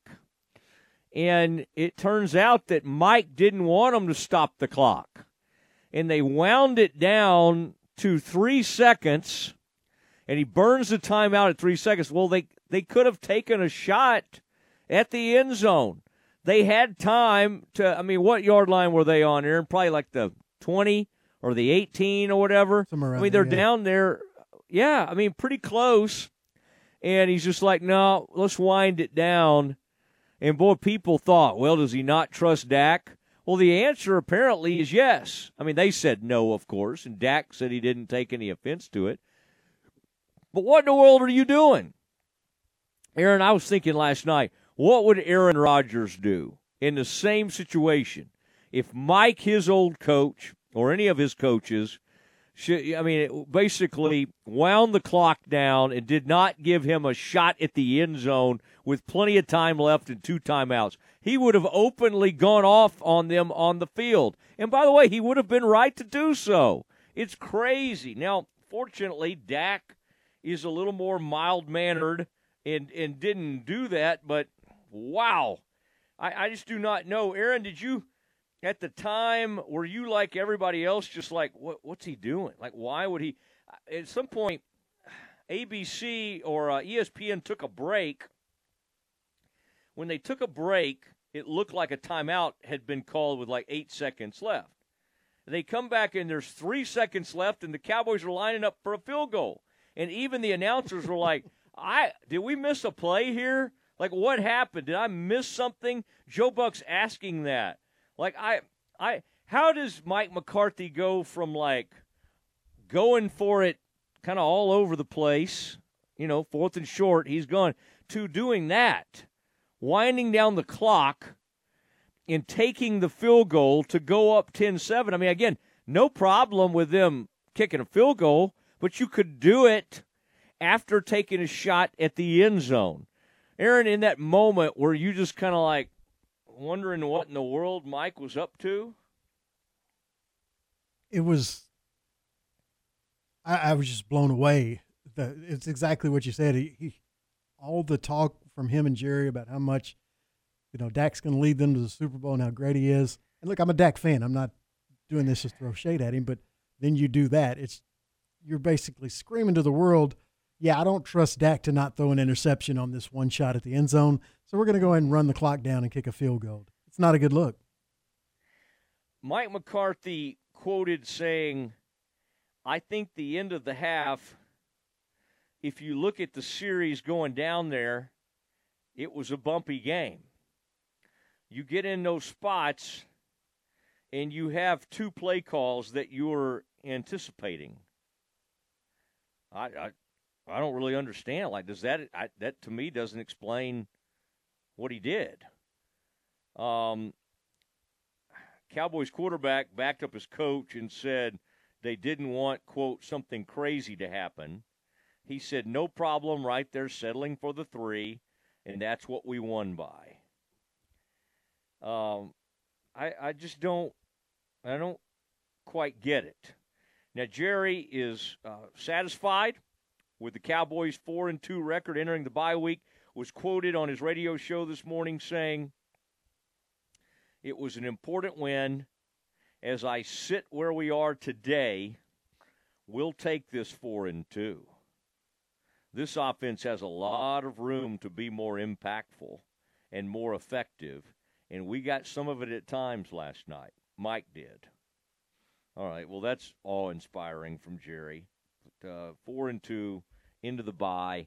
It is a million times better than three and three, and they got to be feeling okay about things. Cannot feel great, but okay, especially with the Eagles losing. What if the Eagles lose again?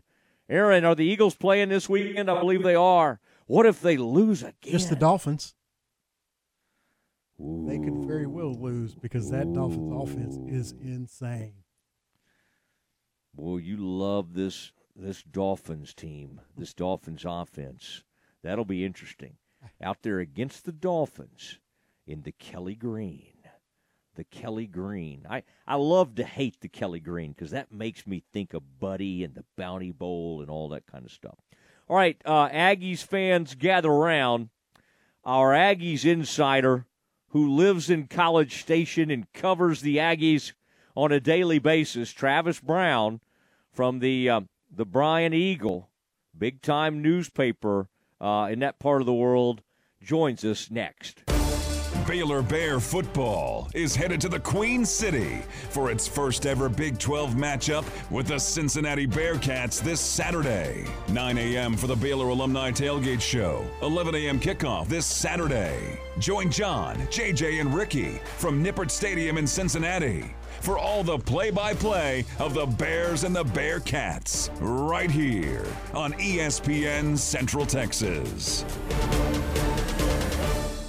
Hi, my name is Amanda Cunningham. I am a local realtor that has a passion for people. I've helped clients buy and sell over eighty homes in two thousand nineteen and would love to help you buy or sell that perfect home. You deserve to get top dollar for your home. Listing with an experienced agent that specializes in not only promoting your home, but helping you get your home buyer ready is key. I have a team of people around me that make what I do each day possible. If you're searching for that perfect home, your experience should be pleasant and stress-free. Call me today. I want to meet you. two five four, four nine five, zero three three eight. Google Amanda Cunningham Realtor with Coldwell Banker Apex to find my website, Facebook, and more. Locally owned and operated, Automatic Chef is Central Texas' premier break room vending service provider. For over fifty years, Central Texas companies have relied on Automatic Chef for all their break room supplies. They offer micro markets, office coffee and tea service, breakfast, lunch, and dinner products, touchless vending, cashless payments, and innovative technology. Let Automatic Chef design a break room that fits your needs. sixty-nine hundred Imperial Drive in Waco and at automatic chef canteen dot com. Locally owned and operated, Rain Coffee Company is your daily stop for the best in hot and iced drinks. Come and stay a while and enjoy Rain Coffee Company's relaxing atmosphere, plus their espresso bar, teas, Lotus Energy drinks, and sweet treats. They are open every day, six thirty a.m. till six p.m., the only coffee shop in China Spring. Rain Coffee Company, one oh two one four China Spring Highway. You're listening to E S P N Central Texas, live from the Allen Samuel Studios. Mosby's Land Management is a family-owned business that's been serving the Central Texas area for over twenty years. We're an all-inclusive land management company that provides services such as tree trimming and removal, stump grinding, land cleaning and clearing, mulching services, demolition, cleanup, haul-off, culvert installation. Give a local Central Texas company an opportunity to work for you on your farm, ranch, personal property. Give me, Mosby, a call, two five four, seven four four nine one six four eight, or check us out on Facebook. I'll treat your place like it's my own. Does the thought of mice, rats, or other rodents taking up residence in your walls or attic make you feel uncomfortable? Once inside, these unwanted critters can cause thousands of dollars in damage to your home. The experts at eight five five bugs can identify points of entry and eliminate them. We use a variety of methods to keep rodents out. Be proactive, not reactive. Let eight five five bugs ensure your home is protected with a free inspection and comprehensive treatment plan. Visit eight five five bugs dot com now to schedule your free inspection. The only dentist in the Bosqueville Independent School District is Saddle Creek Dental. Since two thousand seven, doctors Dodd Moore and Jacob Moore have helped patients of all ages while providing them with personalized, gentle care they deserve. They offer laser dentistry, cosmetic fillings, single-day crowns, Invisalign clear aligners, and dental implants. Emergency care and conscious sedation is available. Schedule an appointment today. Saddle Creek Dental, one oh one oh four Saddle Creek Drive, and at saddle creek dental dot com. Good luck, Bosqueville Bulldogs. To keep your energy costs low, seal your home or business with insulation from ProFoam Insulation. Whether you want spray foam insulation, retrofit insulation, blow-in insulation, or bat insulation, ProFoam Insulation is the team for the job. They can handle residential, commercial, and agricultural jobs. They're licensed and insured, offer free estimates, and lifetime warranties are also available. Family-owned and operated since two thousand seventeen, ProFoam Insulation of Robinson, two five four, six four zero, one two five five, and ask for Matt. Now back to the Matt Mosley Show on E S P N Central Texas. Oh, it is uh, Matt Mosley, the Matt Mosley Show, rolling on on a Tuesday afternoon. Travis Brown joining us from Aggie Land. He's with the Eagle, uh, and, uh, man, down there covering those Aggies. Travis, you kind of uh, seem like uh, the folks at Baylor a little bit. You're starting to really tweet out a lot of stuff about basketball season.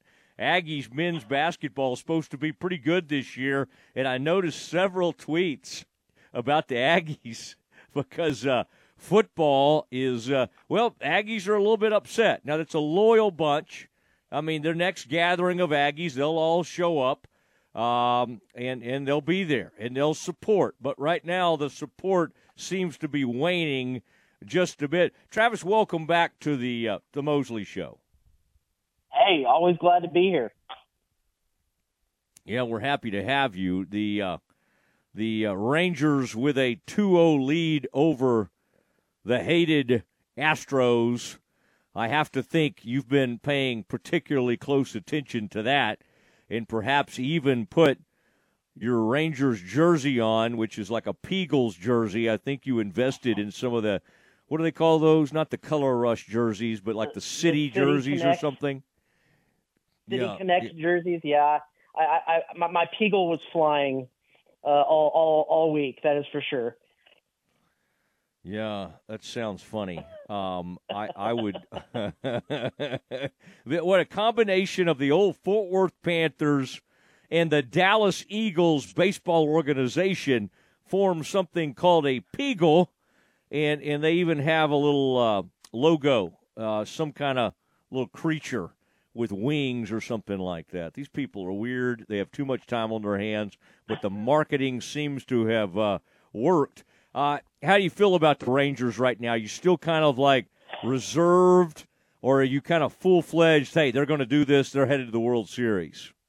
You know, I, I went in, you know, as one of my buddies, Ranger friends, who's from down here, calls it, we're, I think we're behind the orange curtain here in, in Bryan College Station, because we are only, you know, hour, hour thirty minutes outside of Houston. Uh, and, and so coming into this series, I, I was dreading this for all of the um, crap that I was going to have to take if the Astros pulled this out. And I just wasn't confident in this Rangers bullpen, and it just seemed too good to be true. And, you know, they just keep hitting the ball, and they just keep winning. I, I, I would be fine if Aroldis Chapman doesn't pitch the rest of the uh, uh, postseason. That would probably keep my my blood pressure down a little bit. But, you know, they're they're rolling, and so you can't, uh, you know, Bruce, Bruce Bochy is the guy. I think I think you got to, you know, put your faith in, in Bochy and you see what happens. Bochy, I just like how he kind of reminds me of, like, uh, one of those guys from Lonesome Dove or something. You know, like, uh, he just, he's got a great way about him. I like how he walks out there to make a pitching change. Uh, he and Dusty are some old-school managers. Well, they're old guys, but they've got they've got great ideas. It, it's hard to bet against him. This Evan Carter thing, of course, has been uh, amazing. I By the way, I want to ask you about a local kid, Aggie, Torian uh, uh, York from Temple, Texas. I noticed in your reaction to the Tennessee loss the other day, you called him the lone consistent force in the Aggie linebacking core in the second half. Had nine tackles, uh, had two and a half for uh, tackles for loss, and a forced fumble. Um, I mean, that's pretty amazing to me. I mean, of course, Baylor, he was a Baylor commit at one point, changed to the Aggies. Who knows what happened there? Uh, but he's ended up down there at College Station. What, what, I mean, is this guy already, he was a huge leader at Temple, and obviously they yeah. miss him in a big way. But is he a leader type guy or just a flat-out player or both? Yeah, well, you know, I I want to start off going back to something you just said. If, if Bruce Bochy – In, in a in a some jeans and a polo, just kind of meandered into the the Temple press box on our Friday night, would you not just think he might have been the uh, uh, you know an old sports writer from uh, from from you know the, the the Golden Triangle or something? Because he kind of has that old Texas high school sports writer vibe to me.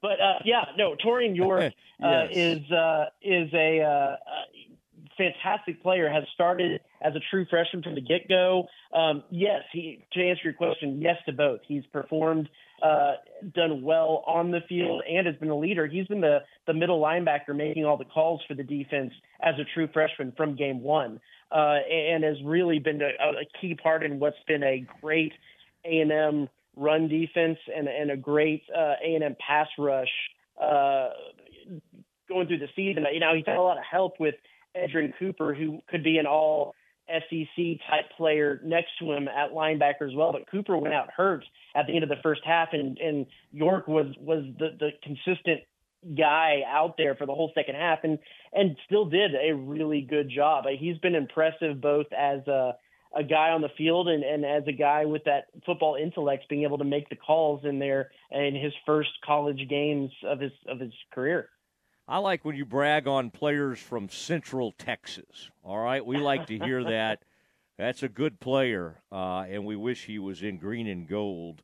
Um, now, Anais Smith, I, you know, on the broad, on the T V broadcast, they, they were really bringing that up a lot. Where is he? And, of course, they hit one of those punts, as you wrote about, that went over his head.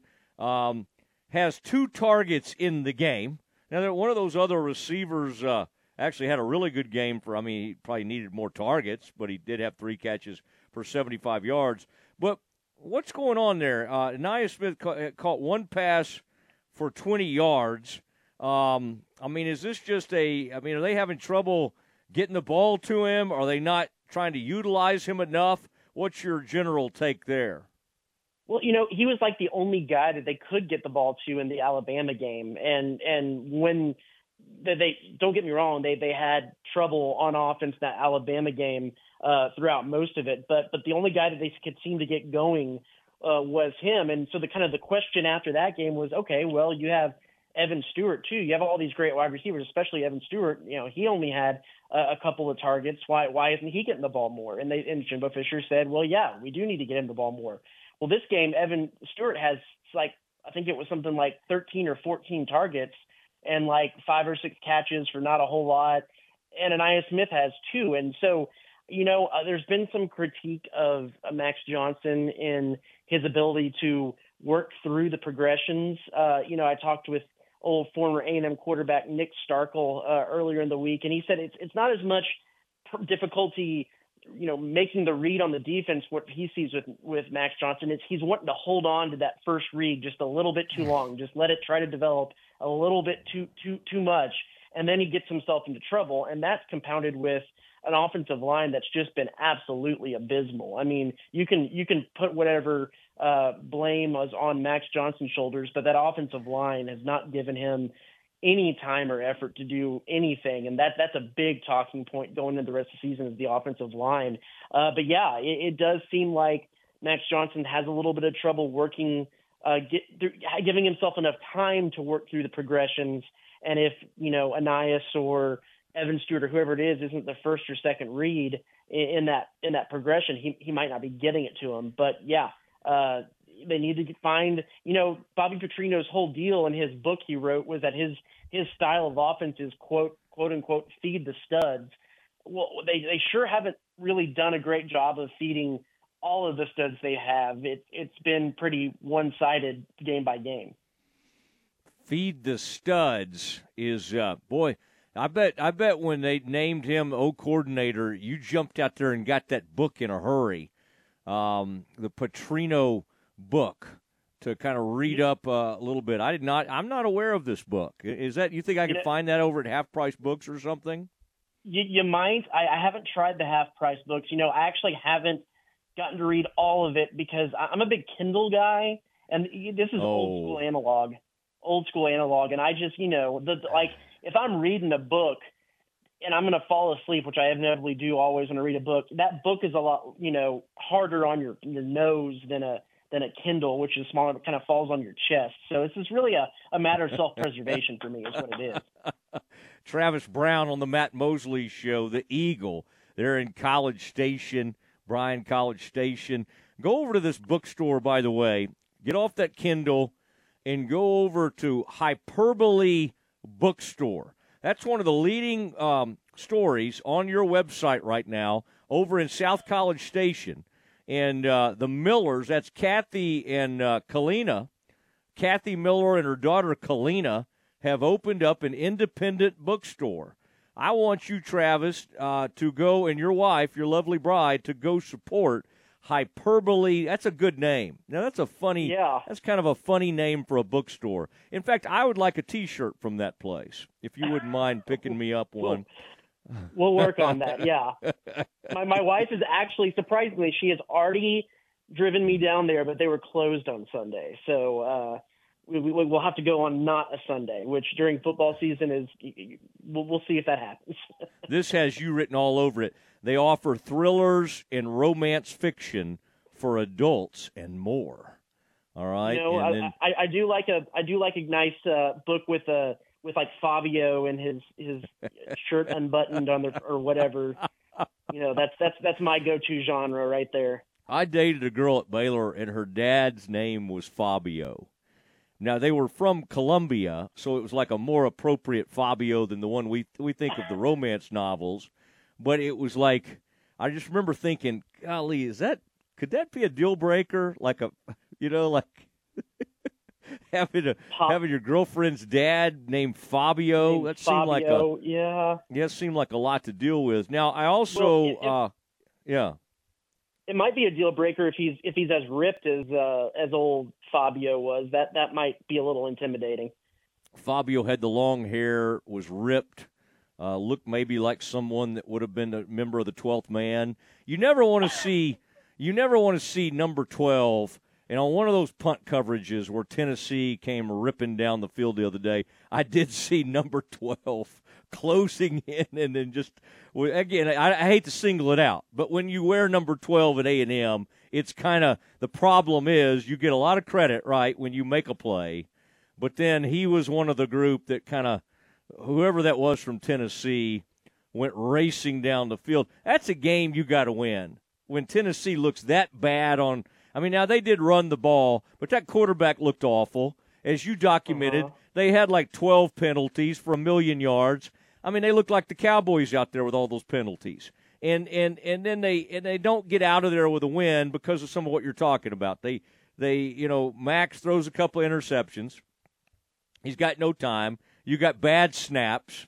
Um, you know how you don't have a bad snap? You go stick your quarterback up under center if the guy can't snap it back there. But, of course, they don't work on that at all, so they don't know how to do that. He wouldn't know how to drop back if he was. So, um, I, but that, that's a bad – it's hard to go into Tennessee and say that's a bad loss, but it felt like a bad loss, given how many times Tennessee tried to set the Aggies up.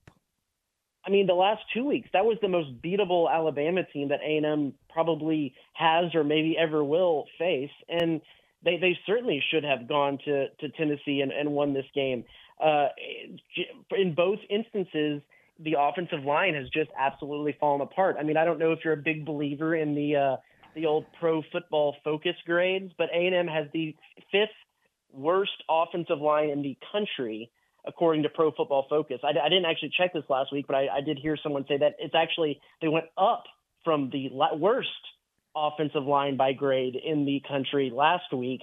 Um, there was a there was a guy who wasn't a starter. He was a guy they brought in who who graded as a, at a zero point zero out of one hundred. On I, I didn't even know that was possible. Um, so I mean, this is a historically bad offensive line. They're they're leading the country in the amount of hits that the quarterbacks have taken. Uh, and that's something that actually led the country in last year as well, too. It's no wonder that they haven't had a starting quarterback make it all the way through the season in like three years. Um, and so, I mean, I said it before the season, this team was going to go as the offensive line went this year. And, you know, they, they seemed like they were formidable early in the season, but the, the wheels have just absolutely fallen off. And uh, I... I don't know how you recover from this moving forward. You, any any football cliche artist will say it all starts at the offensive line, and they have a bad offensive line. Yeah, you have uh, you've driven home that point. I feel bad for the guy who got a zero point zero. I mean, that, that, I mean, you should get something for like putting your uniform on correctly.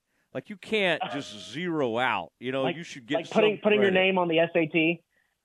Yeah, let's not bring up Darren Lewis. Or I, I've got about I've got several names that come to mind uh, from Aggie Land there. And I like this story. I got to dig in on this story. General Robert Nealon. First of all, let me ask you this: is that atmosphere? You've been to pretty much every place now in the S E C. Where does Tennessee rank as far as a, a game day home, uh, you know, atmosphere? Where where where would you where would you put the Vols? You know, it's, it's funny. The only two stadiums I haven't been to because of this crazy S E C uh, schedule is Vanderbilt and Kentucky. So I don't think we have to worry about any of those no. No. beating out uh, any of those. I, I still put a night game in Death Valley as the most raucous, crazy environment you'll ever be in. It, it is fun down there in the bayou uh, when when it's a night game and, and the Tigers are doing pretty good. But Tennessee is probably a, a pretty close second. Um, there's kind of that – I think it's L S U is the clear number favorite on top. It's in a night game at L S U. And then there's kind of a second tier that's uh, Tennessee, uh, A and M when the Aggies are doing good, Georgia – those three are, are pretty good. A- Alabama at times, but Alabama, I've always kind of said, is like that gets the same kind of rap, and it's the same as like the Cowboys fan base, where there's going to be a lot of people there, and they're going to cheer, cheer, but they expect uh, a, a week four game against the Aggies. It, it, that's not where they want to be. They want to be in the national championship game. They've been there so much that this is yeah. just kind of ho-hum, let's go through the motions. It, they're there. They pack the place, but it, it's not quite as rowdy as uh, maybe those those ones above. So I, Tennessee is it, man, it's good, and they had that checkerboard uh, thing going with the stands where you're in orange and, and white, and it was it was cool looking. So yeah, they're they're they're right up there at number two, probably maybe even tie with L S U if it's an L S U day game. But man, there there is nothing as crazy as a as a game in Baton Rouge at night. What's the best pregame spread you've encountered of all those oh, S E C gosh. visits? Does anybody um, have some good low country type, or does uh, does like Ole Miss lean into some of that? You know, comfort food. What are we What are we looking um, at? When... No, like Ole Miss, they had like chicken fingers. You know, yeah. the press box meal is that that is kind of a an art that has been. has been lost a little bit. You know, yeah. every time we've gone to Alabama, it's been like some not so great fajitas, and you don't want to come from, mm. you know, Central Texas to Alabama and get fajitas. No. Um, they had no. some pulled pork. You know, I- I'm going to get outside the S E C, I think, and I can't completely remember everything they had, but I remember some of the best spread was at Clemson. Clemson has a pretty good spread, and, and like the best sweet tea you'll ever have. Yeah. Yeah, that's low country. So you're gonna yeah. you're gonna get like shrimp and grits and things like that. That makes sense. And Dabo, you know, that's one thing. Dabo's slipping a little bit, but he still makes sure the media is taken care of. That's good to know. Well, that was a game, uh, he, wasn't it? Clemson, didn't A and M almost knock off Clemson when they were like really, really good? I'm trying to think. It was like five years yeah, ago. That was that was at it, it was came down to a two point conversion at Kyle. I think was that. Jimbo's oh. second game, and okay. then they went out to to Clemson the next year, and it was uh, that Isaiah Spiller got hurt early in the game, and it was kind of, uh, if I remember right, it wasn't uh, wasn't super close. Um, yeah, but okay.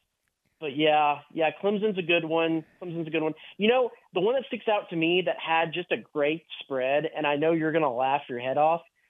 Texas Tech had good food when I went out there back in the day. Like, I, I think it was I think it was one of the few places that still was catered by like a local restaurant mm-hmm. and not just one of the mass-produced, yeah. you know, whatever. They, so I think the local restaurant factor. I, I can't remember what it was, but I remember Texas Tech being good. But the, the best spread of all is when you go to Jerry World for the for the uh, Arkansas A and M game with the mac and cheese and the prime oh, rib yeah. chop station. You know, that's that that's going to be the sad part about that game going back home and home is that you don't get. Uh, you know, get Jerry's fixings in the press box. I get that about eight or nine times a season.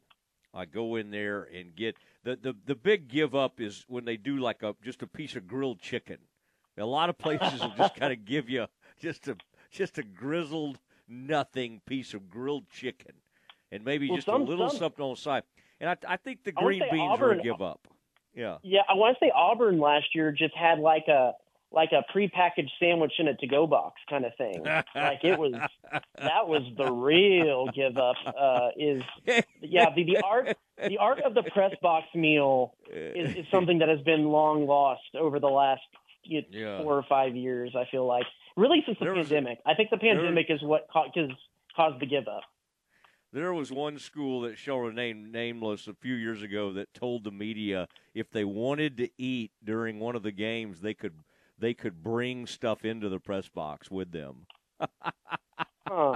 Well, you know, I, I think high school games at Jerry World, you're not allowed to bring your own food in, but they sell you hot dogs in the press box. That's, oh, I uh, didn't even know. Oh, high yeah. school games, you can get some concessions and just buy it. Okay, that's fine. Yeah, that's fine. Yeah. Well, so. I I'm glad I'm glad some press box food. I know our people. Or, uh, but it's always interesting to take folks behind the curtain a little bit uh, to Temple these games. Temple had a pretty good spread. I went and covered a Temple Bryan game. Temple High School had a pretty good spread for a Friday night. Go a little syntax on you. Ooh, I like that. Yeah, Temple's struggling this year. I think off yeah. to about a one and six start, and uh, yeah, everybody's kind of grumbling a little bit out there. But hopefully they'll yeah. get that thing turned around. But uh, Bryan probably. Put it on them. Who who's the really good school from Bryan College Station right now? Is that Bryan that went to state last year? No, College Station has been on a roll uh, the last couple of years. The uh, the Cougars have been uh, making their presence known at, at, yeah. at like a ten or twelve year old school. So that's it. That's it. And I think, mm-hmm. I think they may have a former Lake Highlands Wildcat student and football player as the head, head coach. Is that right? Stoney? Talk, yeah. He grew up, he grew up about five blocks away from my parents live now. So, uh, yeah, mm. he is a, he is a, he's a Wildcat down here in College Station. Boy, that is good. And, of course, the Boneyard Senior Night coming up this week as uh, Pier- J J. Pierce brings it to town, and that will be trouble for Pierce as the Wildcats try to win a District seven six A uh, district title after huge wins over Jesuit in Highland Park earlier this season. Okay, Travis, I appreciate it. I feel like we've covered everything we need to cover. Uh, let's talk soon. Yeah, well, we'll talk uh... – Uh, a press conference midday week meals next time, uh, and, and get into the real, the real, the real grind there. I think Baylor may have you beat in that regard. They do a nice Rudy's type deal. Ooh. That's a good one right there. But we'll discuss next. Uh, but uh, thank you, Travis. I'll see you soon. You got it. Thanks, Travis Brown from the Eagle, Bryan College Station. It is time for Campus Confidential. That's next. The Baylor Coaches Show, this Wednesday, beginning at seven p.m. Live from Rudy's in Waco with the voice of the Bears, John Morris. Come join us Wednesday live from Rudy's and hear from women's tennis coach Joey Scrivano and softball coach Glenn Moore. That's Wednesday at Rudy's. That's this Wednesday from seven till eight p.m. live from Rudy's and here on the flagship station for Baylor Athletics, E S P N Central Texas. Pascal Insurance and Real Estate is a full-service independent insurance agency and real estate company. They write all policies from commercial to auto and home. Pascal Insurance represents multiple companies, including Safeco, Travelers, Allstate, Progressive, Nationwide, and Hoheim Prairie. The real estate experts specialize in residential, commercial, and farm and ranch properties. Stop by and check them out at four oh one Madison and McGregor. Hey folks, Jared Scott here with Jim Turner Chevrolet. I'd like to thank everyone that supports J T C and that our family values your business. Our new inventory is growing daily and our used car inventory is stacking high. So give us the opportunity to earn your business with transparency and zero hidden fees. So give us a call, two five four, eight four zero, three two six one or twenty-four seven at turner chevy dot com. And remember folks, we're just a heartbeat away in McGregor. We'll treat you like family. Find new roads. Are you ready to elevate your Waco experience to a whole new level? Look no further than the Baylor Club, where you can indulge in one-of-a-kind luxury and unwind in our exclusive lounge area. Located in the heart of McLean Stadium, this elite club offers a five-star member atmosphere for all your work and play needs. With a master culinary team and outstanding hospitality, we take pampering to a whole new level. For interest in membership or to schedule your next private event, call two five four, seven one zero, eight zero eight zero. Listen to the Matt Mosley Show online at Syntech Sports Fan dot com. Make your vehicle look and run like new again at C N C Collision Center. They're your locally owned and operated location for paint and body repairs, frame straightening, spray and bed liners, and wheel alignments. C N C Collision Center offers free estimates, and they will also come to you for vehicle pickup and delivery. Have your car restored to its original beauty at C N C Collision Center, fifty-eight forty-nine North Highway six in Spiegelville, at C N C collision center dot com and find them on Facebook. You wouldn't call your doctor, accountant, or mechanic using a one eight hundred number, so why your bank? If you have to dial one eight hundred, you don't know your bank and your bank doesn't know you. Come to Central National Bank and experience the difference. Bank different. Bank Central. Central National Bank. Member F D I C. Central National Bank, your leading independent bank with locations in Waco, Temple, and Austin, and also at c n b waco dot com. It's almost fall, school has started, pumpkin spice is everywhere, and football is finally back. The temperatures are dropping, and you think you have escaped summer's dreaded effects on your foundation. Then you see it. Where did that crack come from? Wait, this door doesn't latch. Or, why doesn't this window open? Most people don't realize the full effects of summer soil movement until September or October, and the fall season is typically the busiest time of the year for foundation repair. Do you want your home in tip-top shape for the holidays? Do you want the topic at Thanksgiving dinner to be that big crack in your wall? Then you better call the doctor. He'll craft the best solution for you and your home and get you back on the level in no time.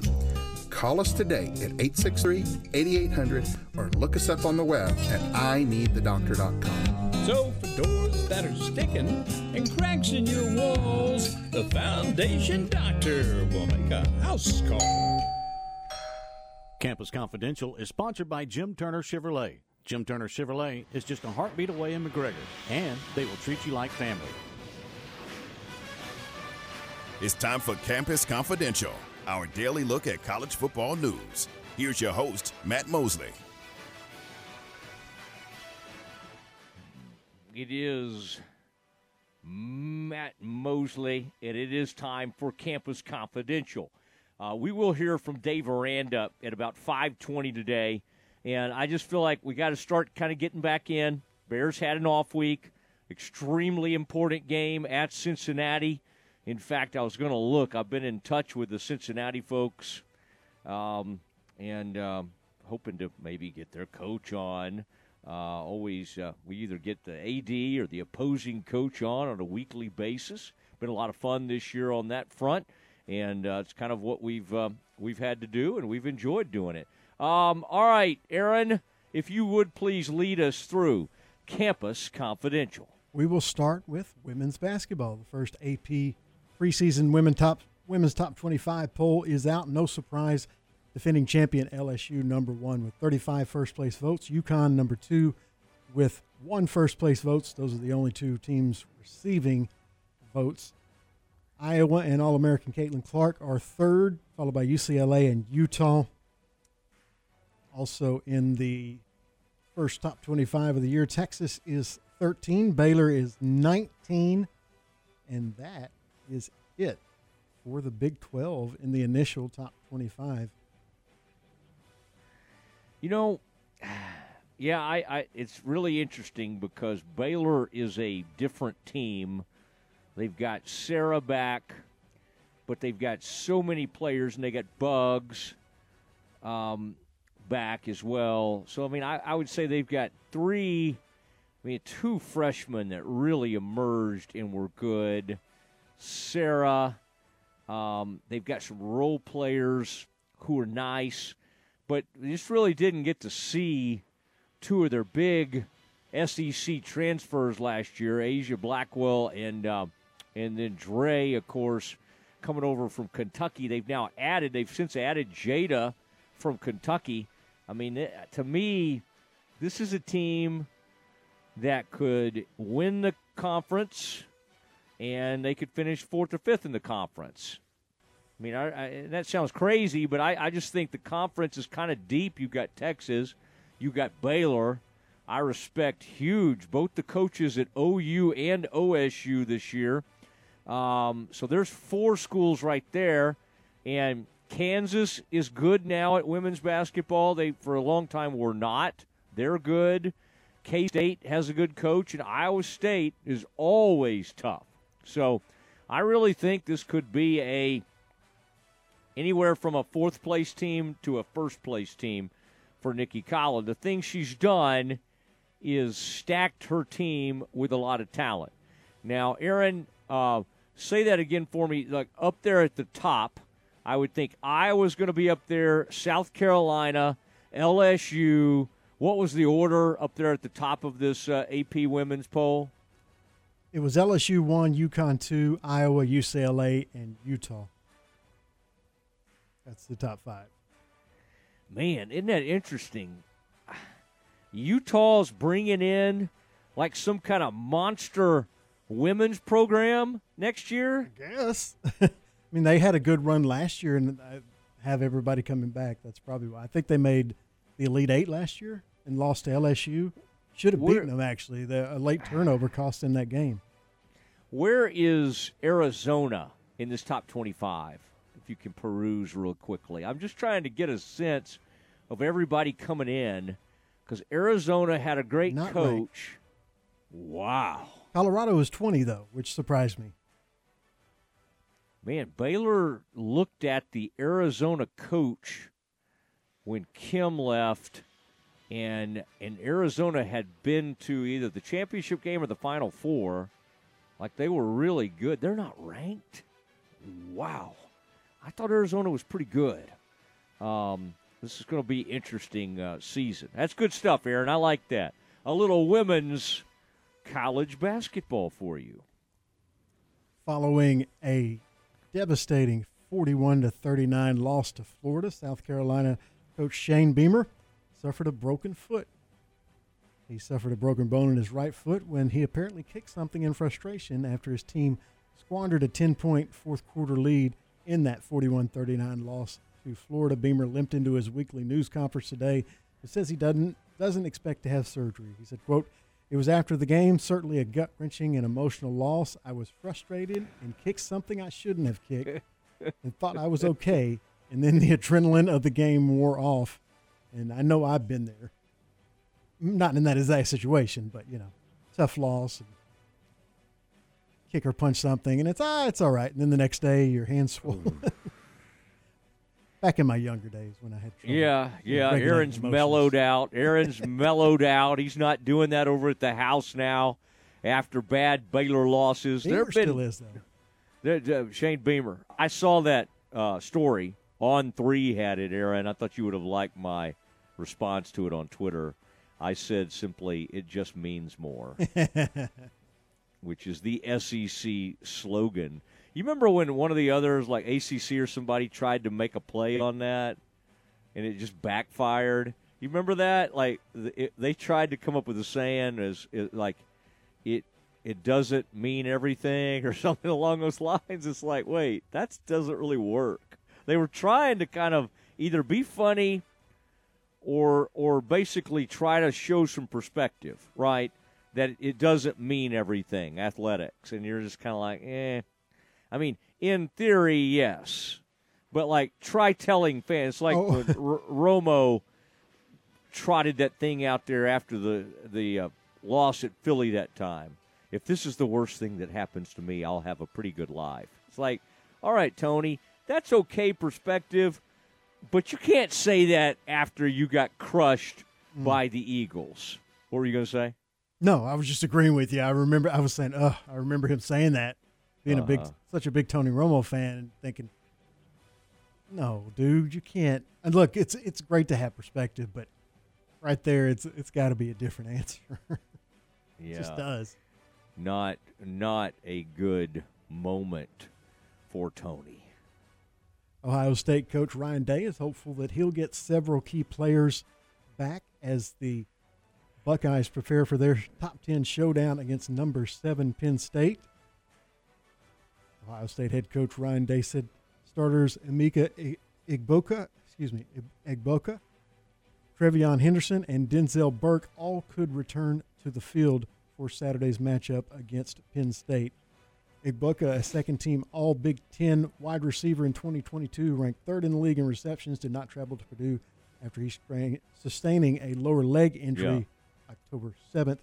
Henderson, Ohio State starting running back, went through warm-ups against Purdue but did not play. He's been uh, battling injuries basically since last year. Where is this game? Do you know where is it? Because that, I, to me, boy, what a what a huge opportunity for Penn State in that program. And if they catch it is Ohio State a little down, where is it? It's the big noon kickoff on Fox in Ohio. Ohio State is at home. So Still a great shot.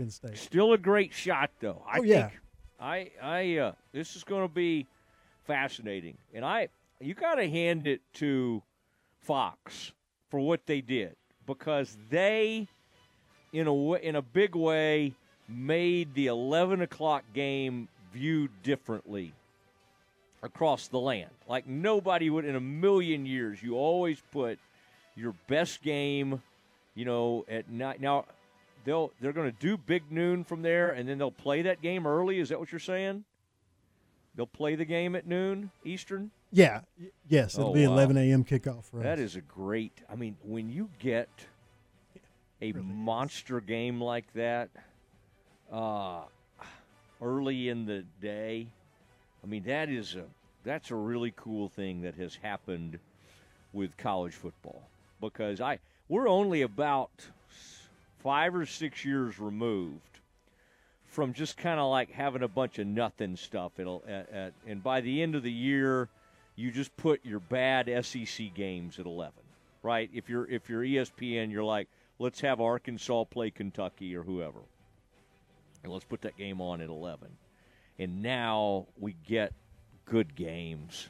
Uh, all right, uh, good stuff there in uh, from uh, Aaron in our Campus Confidential.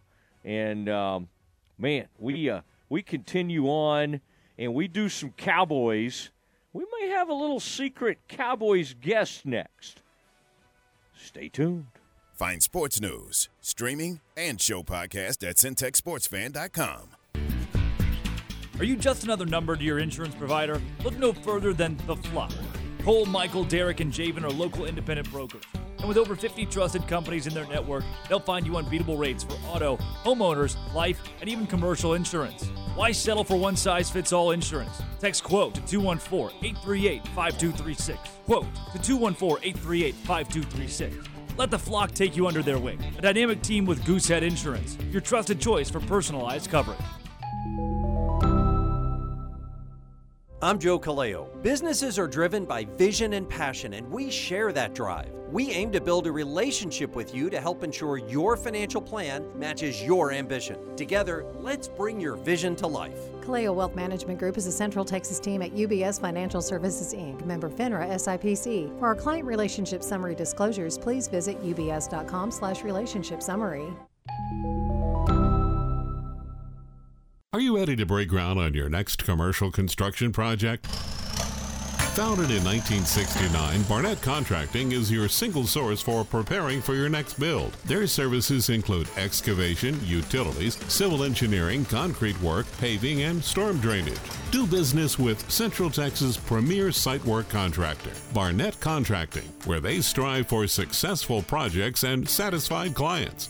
Learn more at barnett contracting dot com. Morrison's Gifts, Waco's oldest family-owned gift store, has moved. Visit their new expanded location a few feet from their old space. Enjoy a new shopping experience with new product arriving weekly. At Morrison's, you'll find great Texas and American products like John Hart leather goods, Consuela bags and purses, locally sourced gourmet items, and great gift items for babies and kids. Can't decide? They specialize in designing custom gift baskets, local delivering, and shipping anywhere. That's Morrison's Gifts at the corner of Valley Mills and Waco Drive, close to Jason's Deli. The source for Baylor athletic news and information, E S P N Central Texas. Kubota's most popular tractor continues to reign supreme because it continues to outperform the competition. You can snag a deal on an L twenty-five oh one and bundle it with the most used attachments for as little as two ninety-nine a month. A new Kubota with loader, bucket, and box blade could be delivered today and ready to go this weekend when you purchase from W C Tractor. Think of all the chores you can finish. Payments are now valid through October thirty-first. Visit W C Kubota dot com or go to Kubota U S A dot com for more info. Rise and dine with a Fiesta Brunch at La Fiesta every Saturday morning. Come enjoy family recipes made from scratch, like huevos rancheros, breakfast enchiladas, chicken and waffles, or on the lighter side, avocado toast. And don't forget to try their Mexican coffee, fresh squeezed orange juice, or even a peach Bellini. It's a Fiesta Brunch. La Fiesta, located off Franklin Avenue in Waco. La Fiesta, where passion is our most important ingredient. How many miles across Texas have you and your team walked for Let's Walk Waco? As you're stepping toward a healthier lifestyle and connecting with your community and enjoying the great outdoors, don't forget to log your miles as part of the Walk Across Texas Challenge. Your logged miles will help you and your team earn prizes. If you need more information, visit waco dash texas dot com forward slash walk Waco. Get up, get moving, and let's walk across Texas together. Remember, every step counts. From the Allen Samuels Dodge Chrysler Jeep Ram Studios, this is K R Z I Waco, K two twenty-two D C Waco, K two sixty-five D V Temple, E S P N Central Texas. Welcome back to the Matt Mosley Show. The presenting sponsor of the Matt Mosley Show is Central National Bank, your leading independent bank, with locations in Waco, Temple, and Austin. Also sponsored by Allen Samuels Dodge Chrysler Jeep Ram, Barnett Contracting, Baylor Line Foundation, Jim Turner Chevrolet, Marineland Boating Center, Schmalch's Sandwich Shop, The Baylor Club, Time Manufacturing, Witt Building Supplies, and U B O Business Services. And now, ladies and gentlemen, here's Matt Mosley. It is Matt Mosley talking some Cowboys, and uh, Glenn Stretch Smith joining us now. He had late night. We had some podcasting last night. He was handing out some grades. Uh, hopefully uh, has caught up on a little bit of sleep. I don't know if you're like me, uh, Stretch. You uh, those that I mean, you sometimes you gotta get up after those three a.m. bedtimes early, and then maybe you're just looking throughout the day. How do I ever catch up on this? And the truth is, you never do. You never can quite catch up. Now, Stretch, I had some good news for you. We do have the first pitch lineup for the Rangers. Ian Kinsler will throw the first pitch out to Derek Holland tomorrow night. And then Thursday, Michael Young will throw to Colby Lewis. It's kind of interesting. Why would you not have your pitchers doing the throwing? But that's okay. And then Friday, if necessary, Stretch, Tom Grieve throwing to Benji Molina. That makes more sense since he was a catcher. Uh, Stretch, are you caught up in all this Rangers right now? Or are you uh, are you enjoying this?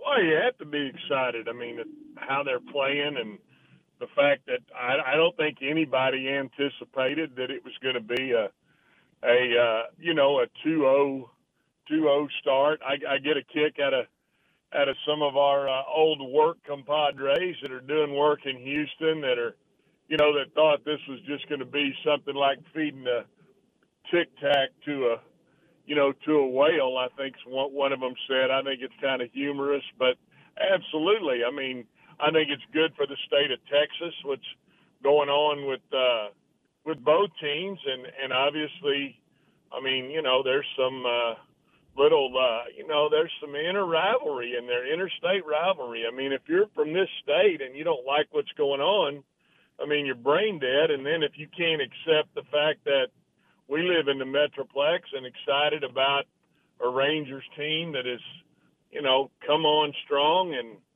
and is hot at the right time, seven in a row, I mean, how does it get any better than that?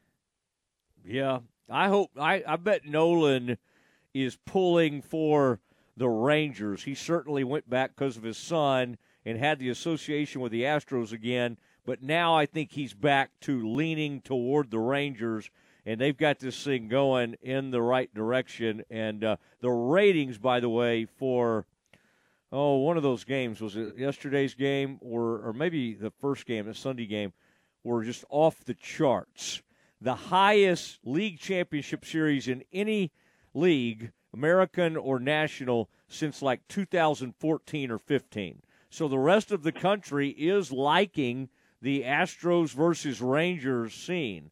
I find that uh, I find that to be kind of interesting, and uh, we're all caught up in it as well as a Rangers affiliate at E S P N Central Texas. Now, our buddy Ward Weitz has he's really been down on Mike McCarthy.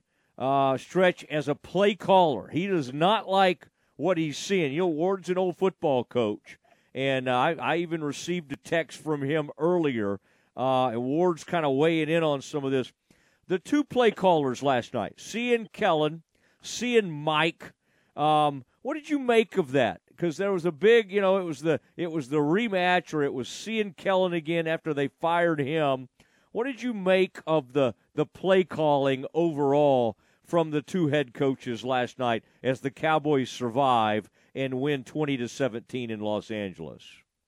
Well, I mean, I thought that, you know, Kellen Moore did a great job with his red zone calls. I mean, he got caught the Cowboys in man coverage twice, sent the motion, threw the ball to the flat. You know, guys having to play over guys, having to play through traffic. Um, you know, good, good, solid red zone calls by him. Um, I thought that McCarthy did a, a an okay job with with uh, you know getting getting Dak kind of out in the zone read on the fourth and one. He makes the call. They get the zone read. They get the touchdown. I, I'm not real. I wasn't real crazy about the Q B sneak down there. I don't know why guys think that you can just fall forward for, you know, a yard and a half. But, uh, you know, I mean, overall, I thought both guys d- did an okay job. You know, we talked on the podcast about what I feel like my concern is, is I don't know how well Mike McCarthy understands the run game. And, and I'm saying that from a standpoint of, They, they, they're not running the football very well. And in order to win with this quarterback being Dak Prescott over the long haul, you're going to have to run the football and play action off of that. And so I'll give him credit. He did stick with it, even though, you know, it, it, it was not productive from a yardage standpoint. He did stick with it. And so, I mean, I thought they just did an okay job. I mean, nothing that you would say, wow, that's that that's a heck of a play design there. Oh my gosh, did they really set up to get that matchup here? And you know, again, West Coast, Texas Coast, French Toast, whatever you want to call this offense. I, I think it's, you know, I, I think to Ward's point, it, it probably is frustrating as a, you know, him being a coach and then a fan of the Cowboys to see him. Uh, you know, really not cut it loose and, and show uh, w- what they can do. So uh, it'll be interesting to see how they move forward and see if the Cowboys can get in more twelve personnel, you know, using Hendershot opposite of Ferguson and being able to, you know, line up and impose your will. I mean, this is the second straight game that the Cowboys, you know, their starting five offensive linemen were healthy, and they did a nice job of pass protecting, but you've got to do a better job of uh, of calling the scheming the one scheming the run number one, and then calling the run. So uh, that's what I'm going to look forward to. Um, you know, during this bye week, them getting that, you know, getting the run game going, and then getting some of those pre-snap penalties cleaned up on the defensive side of the ball. You know, Dak made some good throws. He also missed the the one that really could have salted the thing away and put the Cowboys in a commanding position when he missed that wheel route to Pollard, right? Pollard had made that incredible play earlier in the game, and Dak made a great play on that pass where he got away and got the ball to Pollard. But, um, you know, it's one of the things you were talking about last night is when you have an opportunity to hit one of those wide-open, you know, and again, I'm trying to remember if Dak was under duress at all, but he seemingly was able to step into that throw. That's that that seems like a throw you just really can't miss in that in that uh, in that scenario. Well, that throw, and then and then early in the game, I mean, on the seam ball that he missed to Gallup. You know, they they've had their red zone struggles, and you know, I know you've heard me talk about this before, but, I mean, throwing the ball in tight areas is about driving the nose of the football. It's about controlling the nose of the football. And you can't do that at times when there's, you know, you got a little wind, you have the elements.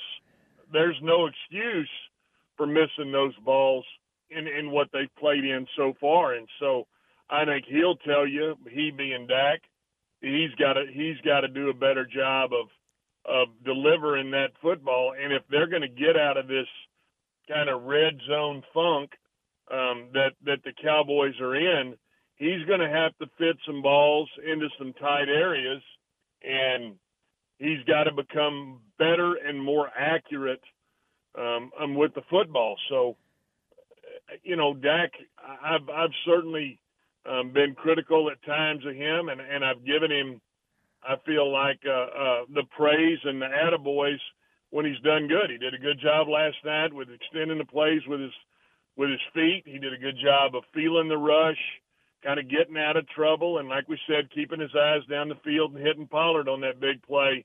But ultimately, we're going to go back to what we're going to say as they move forward after being they're four and two, have played four of their six games on the road. So they've got it all in front of them. The game behind the Eagles, still got the Eagles twice. I mean, he's going to have to come up with some signature throws and one or two signature wins. And right now he does not have that. And I think that's what frustrates so many people, frustrates Cowboys Nation, and what, quite frankly, I'm sure is a challenge for Mike McCarthy as he moves forward, you know, as the play caller.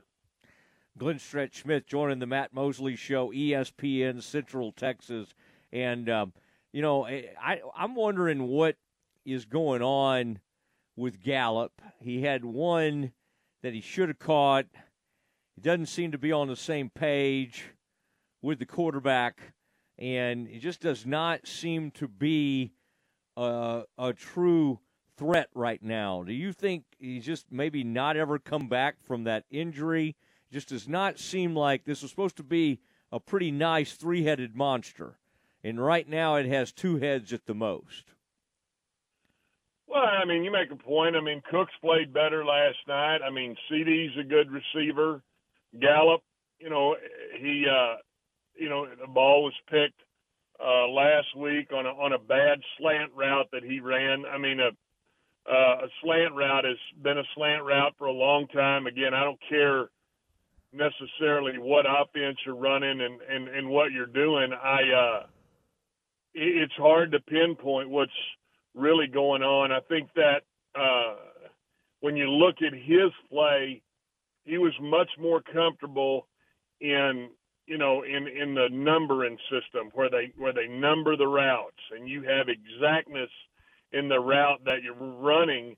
And to me, it, it looks like he's having a little trouble transitioning with, you know, with a West Coast system where there is some there is some gray area. There are some routes that are at times you can cut short or you can take a little deeper if you need to take a different seam release. You can come into your shallow route a little different. I think he's kind of trying to get used to that and getting used to his role. And, again, that's just me looking at it and what I see. I, I don't know anything and as far as what anybody's saying in the building over there. So I don't think it has anything to do with that injury anymore. I just think that he's trying to get comfortable in, in understanding what his role is in the offense and then understanding with exactness, uh, you know, what they want when they, again, normal West Coast systems name routes. And so when you're naming a route, that means that you're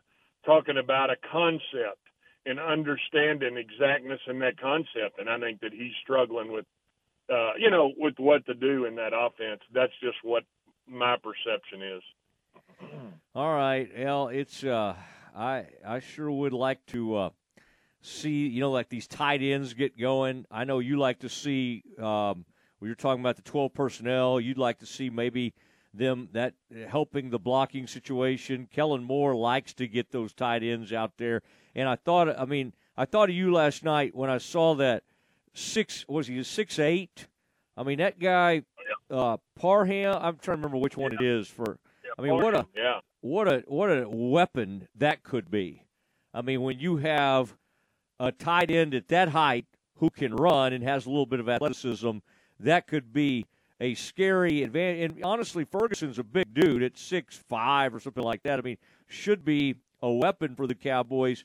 Doesn't really seem to be that way yet.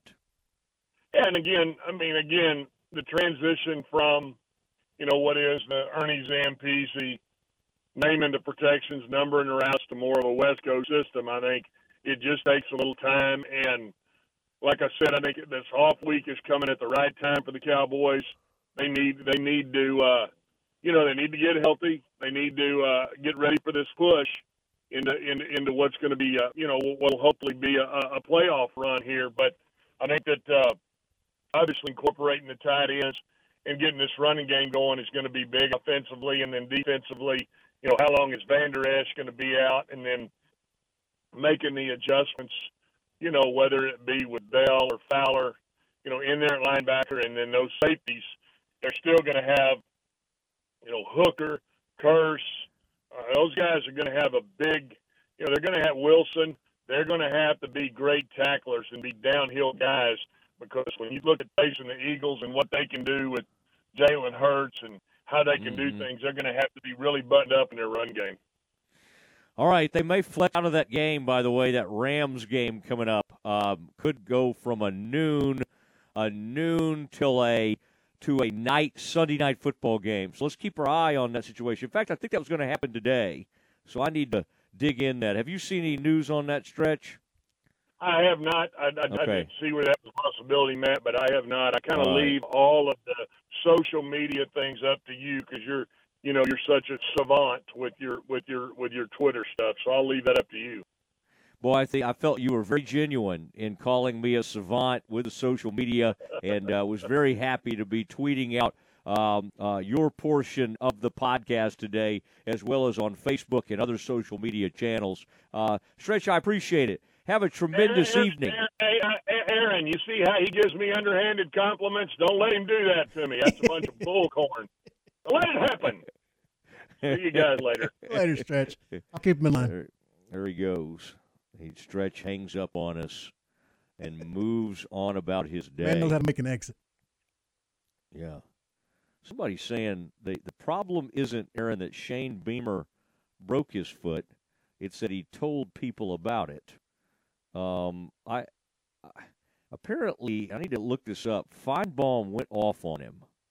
Feinbaum on E S P N today goes off on Shane Beamer, who got mad. During was it during the game or after the game, Aaron? After. Uh, got mad and kicked something and broke his foot. Listen to this, Aaron. Um, Paul Feinbaum says, this guy was laughing about it, cajoling, thinking it was like a high school frat prank. This is a head football coach at a major S E C school, and he breaks his foot in frustration. If he had shown half that effort in trying to stop Florida from blowing them to pieces at the end of the game, I think maybe the season wouldn't be on the brink of going straight down the toilet. That was really incredible. My mom's the worst. I mean, I mean, I have no dog in that hunt, but I mean, like, you're accusing him. It's just a bad faith argument. You're acting like he didn't try to win. It's just, it's just dumb. Or like, people don't get frustrated, you know. Mm-hmm. I, I don't like Feinbaum anyway. But I take exception makes, to makes me like him even less. I take exception to him calling South Carolina a major S E C school. That's true. Okay, all right, and, and and one of my buddies, Blake Allison, corrected me. Uh, that's where Clemson is is not. That's like high country. I think you go to a different part of of. Uh, Uh, of South Carolina for low country, maybe down to like, um, let's see. Oh, Clemson is in the upstate. Charleston is the low country.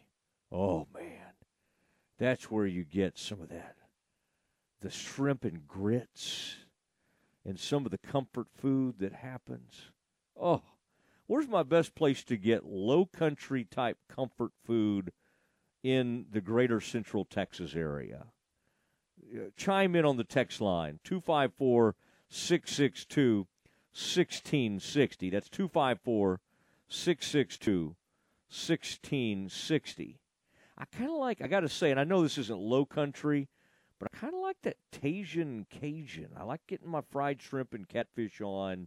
And, and and boy, if you can, if you if anybody that can find me like an oyster po' boy, that's really what life is about for me. Like, I'm kind of always living for the next oyster po' boy. It was handed down to me from my dad. I mean, I say handed down. He still loves a good oyster po' boy as well. But uh, all right, it is the Matt Mosley Show, E S P N Central Texas. Let's check in with. Uh, Dave Aranda. Let's do it next. Baylor Bear football is headed to the Queen City for its first ever Big twelve matchup with the Cincinnati Bearcats this Saturday. nine a m for the Baylor Alumni Tailgate Show. eleven a m kickoff this Saturday. Join John, J J, and Ricky from Nippert Stadium in Cincinnati for all the play-by-play of the Bears and the Bearcats right here on E S P N Central Texas. Rise and dine with a Fiesta Brunch at La Fiesta every Saturday morning. Come enjoy family recipes made from scratch, like huevos rancheros, breakfast enchiladas, chicken and waffles, or on the lighter side, avocado toast. And don't forget to try their Mexican coffee, fresh squeezed orange juice, or even a peach Bellini. It's a Fiesta Brunch. La Fiesta, located off Franklin Avenue in Waco. La Fiesta, where passion is our most important ingredient. Hi, I'm Mark Stewart with Bird Colgin Ford. It's that time of year. It's football season, and Bird Colgin Ford is a proud supporter of the best high school football teams right here in Central Texas. B K Ford is proud to sell the number one truck in Texas, the F-Series truck, led by our leading rusher, the F one fifty, forty-six years in a row. Come to the largest showroom in Texas and experience better at Bird Colgin Ford. Since nineteen forty-three, Pioneer Steel and Pipe has been the number one provider of structural pipe, ranging from one half inch to twenty-four inch in diameter. They can handle all your fencing needs. They also carry square tubing from one half inch to six inches for weekend warrior projects such as deer stands and ornamental iron jobs. If you need purlin, tubing, beams, weld plates, H-braces, fence posts, culverts, or metal building supplies, Pioneer Steel and Pipe has the largest inventory of those products in Central Texas. Pioneer Steel and Pipe, with locations in Waco and Bryan and at pioneer boys dot com. Elevate your career with a new job at Time Manufacturing Company. First, second, and third shifts are available. C N C machinists start at twenty-one dollars an hour. Welders start at twenty-two dollars an hour. And second and third shift differential is an additional two dollars and fifty cents an hour. Time Manufacturing is a leading global manufacturer of vehicle-mounted aerial lifts, digger derricks, bucket trucks, and bridge inspection equipment. Drop by their location at seventy-six oh one Imperial Drive in Waco to apply. Listen to the Matt Mosley Show online at Syntech Sports Fan dot com. Everything we do, we do for you. First Central Credit Union says it's game on. Lower your monthly vehicle payments by refinancing your vehicle with First Central. Make it a winning season with refinancing set to your preferences. You decide the due date and frequency. Financed elsewhere? Save money with a new local game plan. Apply online today. We make it easy to score at first central c u dot com. Membership and loan policy requirements apply. Member N C U A. How many miles across Texas have you and your team walked for Let's Walk Waco? As you are stepping toward a healthier lifestyle and connecting with your community and enjoying the great outdoors, don't forget to log your miles as part of the Walk Across Texas Challenge. Your logged miles will help you and your team earn prizes. If you need more information, visit waco dash texas dot com forward slash walk Waco. Get up, get moving, and let's walk across Texas together. Remember, every step counts. When we say at U B O Business Services that we are the premier service provider for Ricoh, Xerox, Konica Minolta, Canon, Kyocera, and Lexmark copiers and printers, we're not blowing hot air. One way we quantify our status as the best is an independent company used by millions of organizations called Net Promoter Score. It is the most consistent way to rank brand loyalty and customer service. A score of seventy percent or better is considered world-class. U B O scores an eighty-six. Call Sean Hunt at two five four, seven zero nine, two one zero one or u b e o dot com.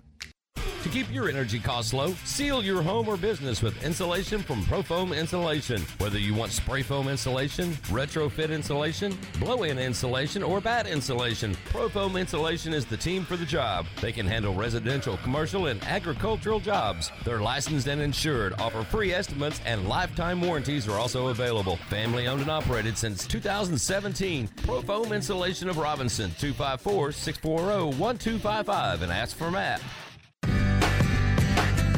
Now back to the Matt Mosley Show on E S P N Central Texas. Well, it is the Matt Mosley Show, and I did not get to uh, react to Dave Aranda coming back for the bye week.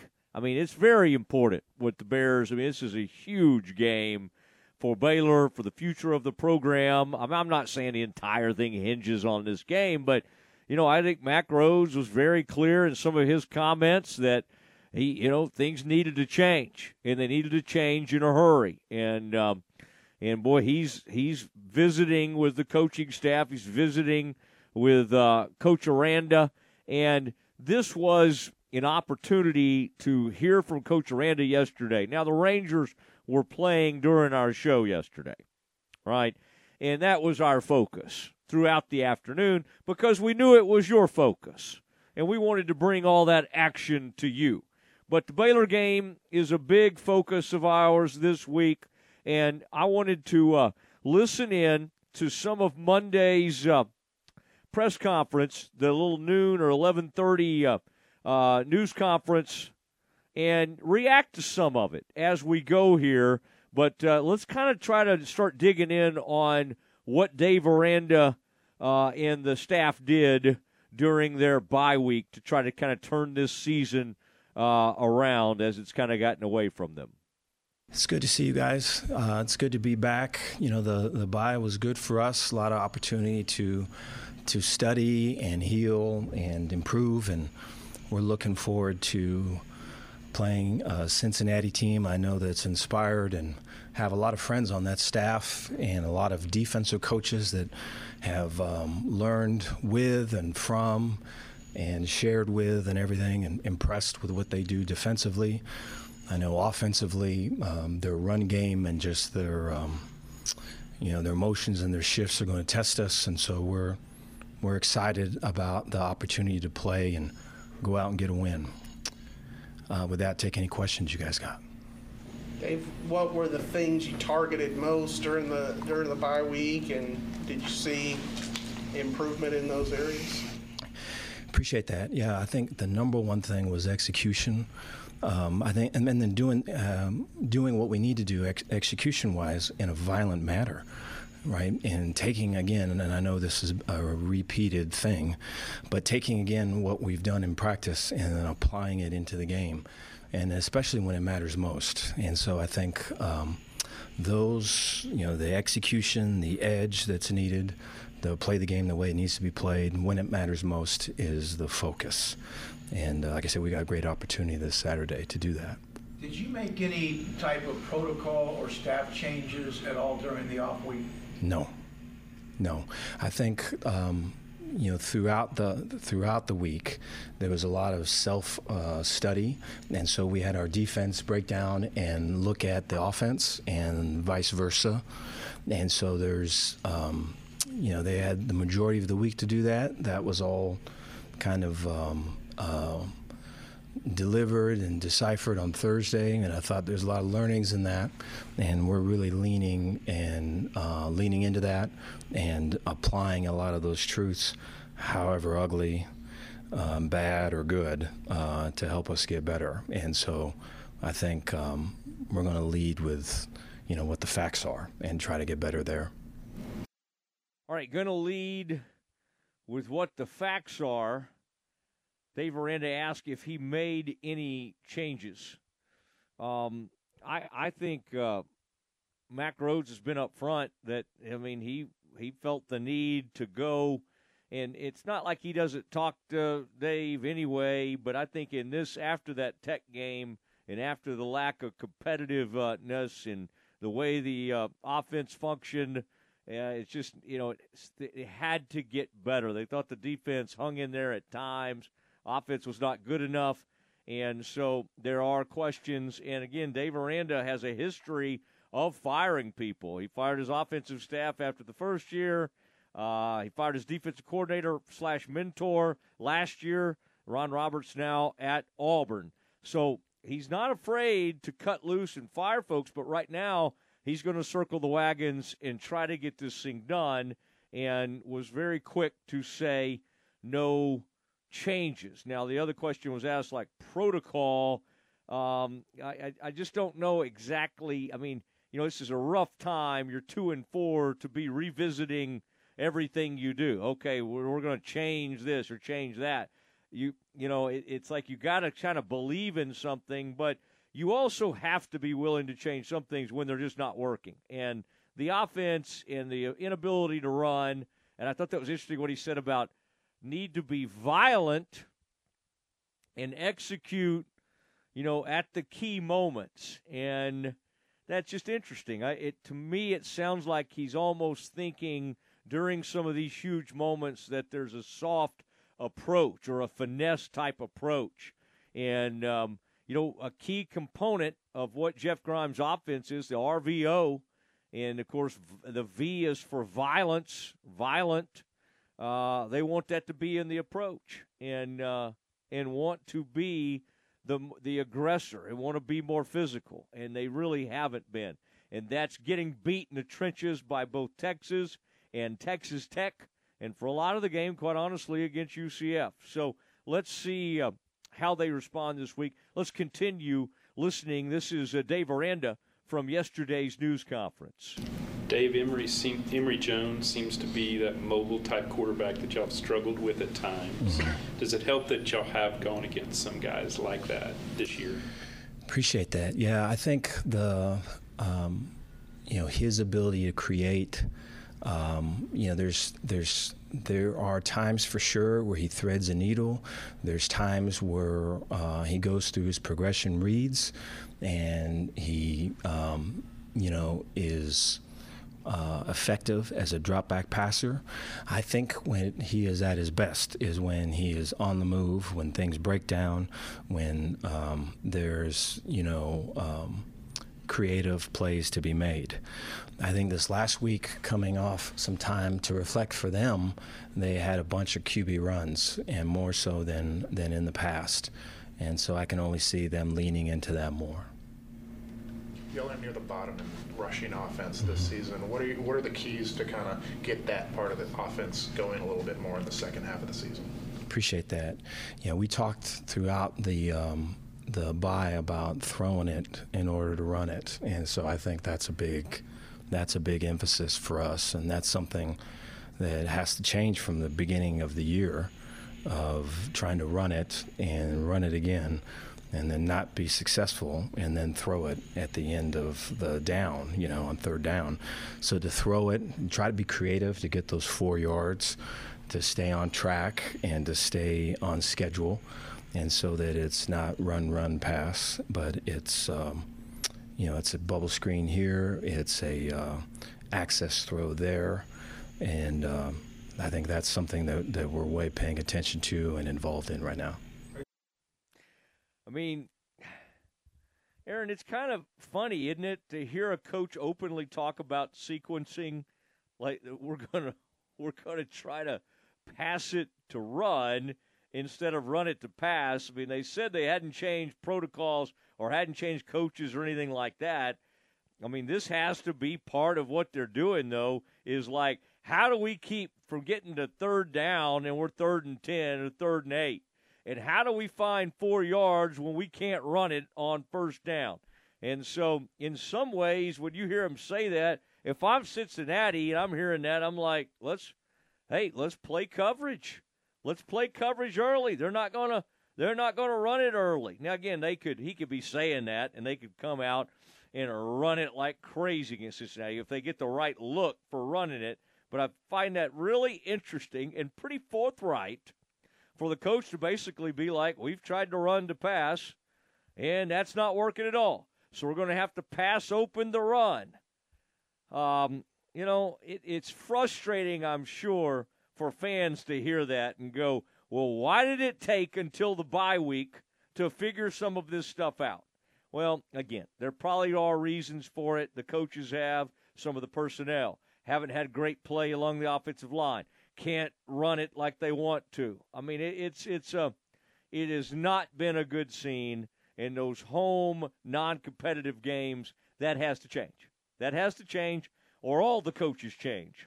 Okay, I've I've been reading recently where, well, they may have to make a change, but they're going to do everything, and they're going to stay with Dave Aranda. If this thing doesn't change and this thing goes the wrong direction and they finish this thing up with about three wins this season, they're going to make a total change. You can't just go, well, okay, let's fire another coordinator. But I think they have the ability to start showing some progress and move in the right direction under Dave Aranda. Aaron, let's continue. You said you're going to use the bye to get healthy, you know, let the players rest. Do you feel that this team is as healthy as it can be going into the road? Appreciate that. Yeah, there's been um, there's been a fair amount of uh, setbacks, just injury-wise, this year. Uh, I do believe that uh, going into, you know, we got practice today, and then we've got um, full pads practice tomorrow. We'll be the health, healthiest that we've been in a while, and so we want to be able to continue that, kind of build on that as we go. And the practice is going to be a little bit different from the bye week and now to the end of the season to try to maintain that level of readiness with the team and try to get guys to Saturday as best we can. Dave, Mac Rose mentioned that he talks with you a lot, which is, I guess, normal for an A D and a football or any coach. Yeah. But he also mentioned kind of just being the eyes and the ears of what he sees. How much do you talk football with him? A fair amount, yeah. And so I, um, I appreciate the question. And, uh, you know, it's whenever I talk with Mac, I think there is an, an unfiltered truth, and there is a um, um, there is a sincerity and, uh, you know, compassion with everything. And so I take it uh, very serious, and, and um, we try to ap- apply whatever comes out of those conversations. And so I think it's, I think sometimes when you're so locked into what you're doing, and um, you know, it's good to be able to have the view, um, to have another view, another perspective. And so I count on Mac for that. Coach, it seems like Blake's really kind of taken that that next step, mm-hmm. like you said earlier, kind of leaning on the pass this right. year rather than the run game. What have you seen from him, and kind of does he need to keep putting out those kind of numbers, or do you want him to kind of take a step back so the run game can, you know, excel? Appreciate that. Yeah, I think Blake's improvement has been a long time coming. I think through all of last year and the struggles of it and just all of the growth. I think it's, you know, for as much as the struggles are frustrating and um, de- debilitating at times, it feels that way in the moment. I mean, there can be such growth that can come out of it. And, um, you know, it's a it's a, it's a matter of of how you look at it and how you use it. And I just think Blake's done an amazing job that way. And I just think he's just way strong, mentally strong. And, um, you know, I think he will continue to to show that and uh, to be a leader for us with that. I think the run game has to improve to help them. I think we have to uh, throw to open it up to get the angles and the numbers in the run game that we want. And so, um, you know, finding ways to run it without running it is uh, something that we've been looking hard at. You guys open up as uh, one-point underdogs mm-hmm. heading heading into that road game. You know, is that kind of the mentality this week? Are you guys feeding into that? No, appreciate that. We try to stay outside of, um, um, or to try to stay kind of insulated and inside of the outside with that. I think a lot of this week for us is going to be just on improvement, and is going to be on focus and the mindset. You know, I think, um, you know, if something hasn't worked in the past, you know, the past is not predictive of the future, right? It's what we do right now in the present. It's what our mindset is right now that will lead to a, a brighter future. And so a lot of it's that. You know, and um, I think it's I think especially with the amount of youth, um, the young guys that are playing, and you know, this is a couple games in for them, but I don't believe we're at the point to where, and I speak to this from experience because I've tried it. So yeah, I'm not I don't believe we're at the point to where any of the, and maybe it's just my raw raw stuff, but any of this really has any it hasn't it doesn't have the effect on them when they're still worried about the job that they're doing. Right, their their their their execution for this play, their I D, their communication. Picture just changed. I gotta see this. I gotta say that. And so any form of, uh, you know, outside coming in, I think just muddies the water. And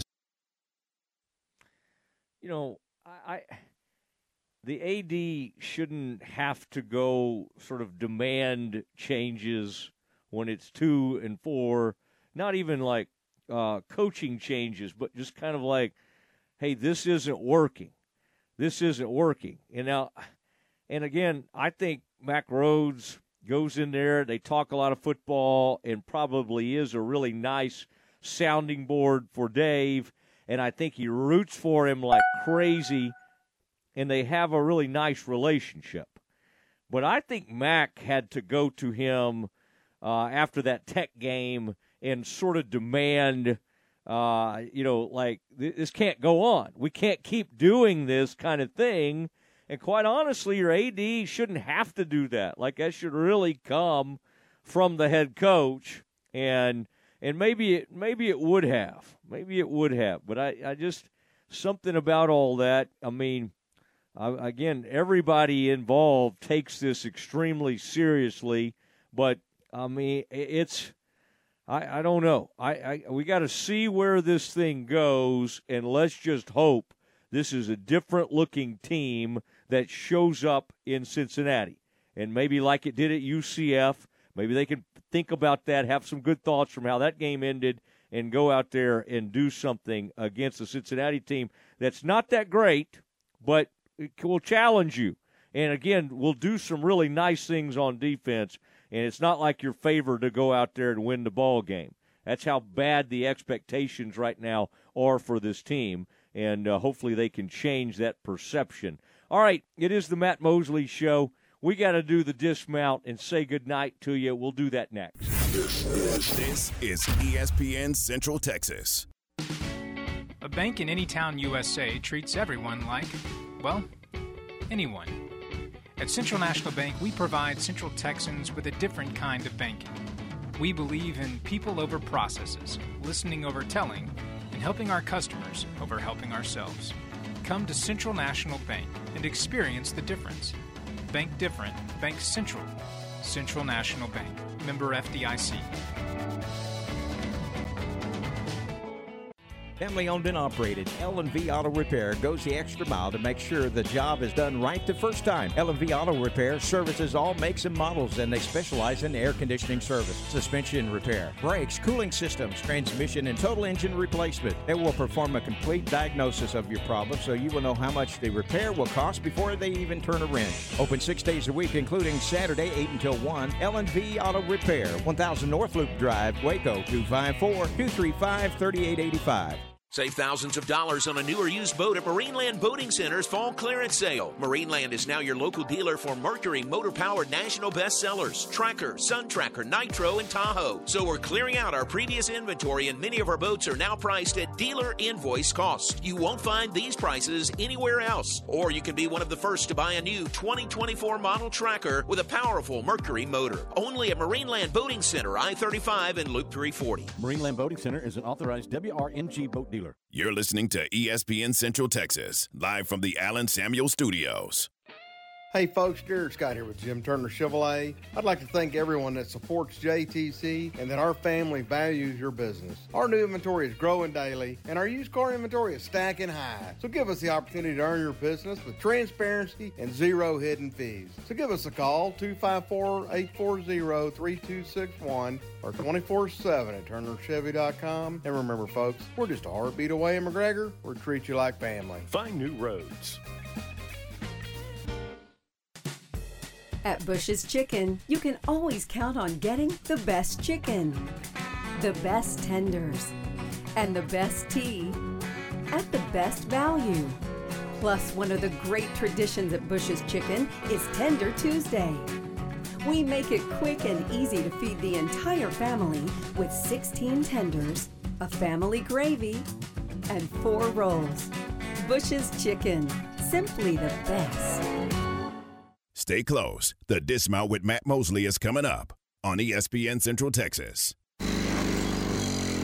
Hey, neighbor, I saw your license plate. Welcome to Texas. Oh, thanks. I'm going to need a bigger mower for this lawn. Seems like everything's bigger here.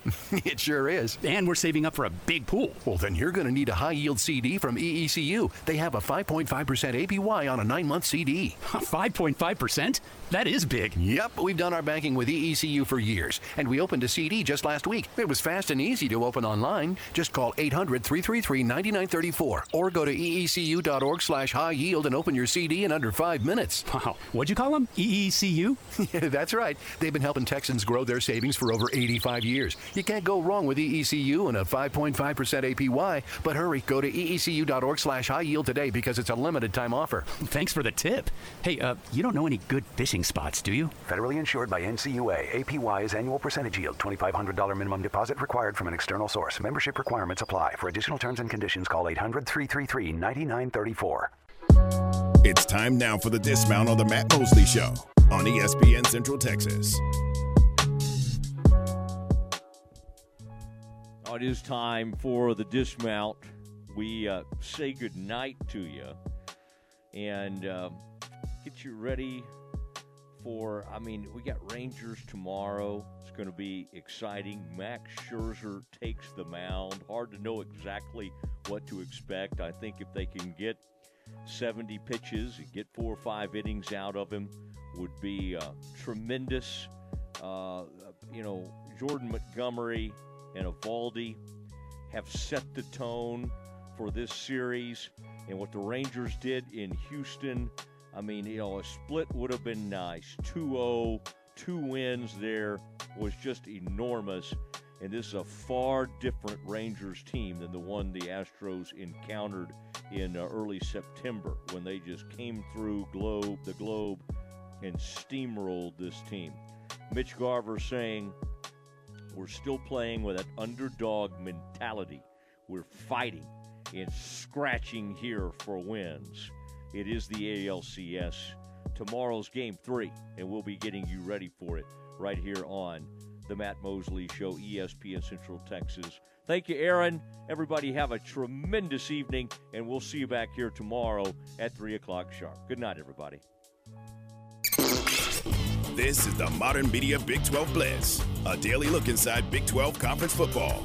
Here's the voice of the Baylor Bears, John Morris. Everybody's number check, Big twelve football.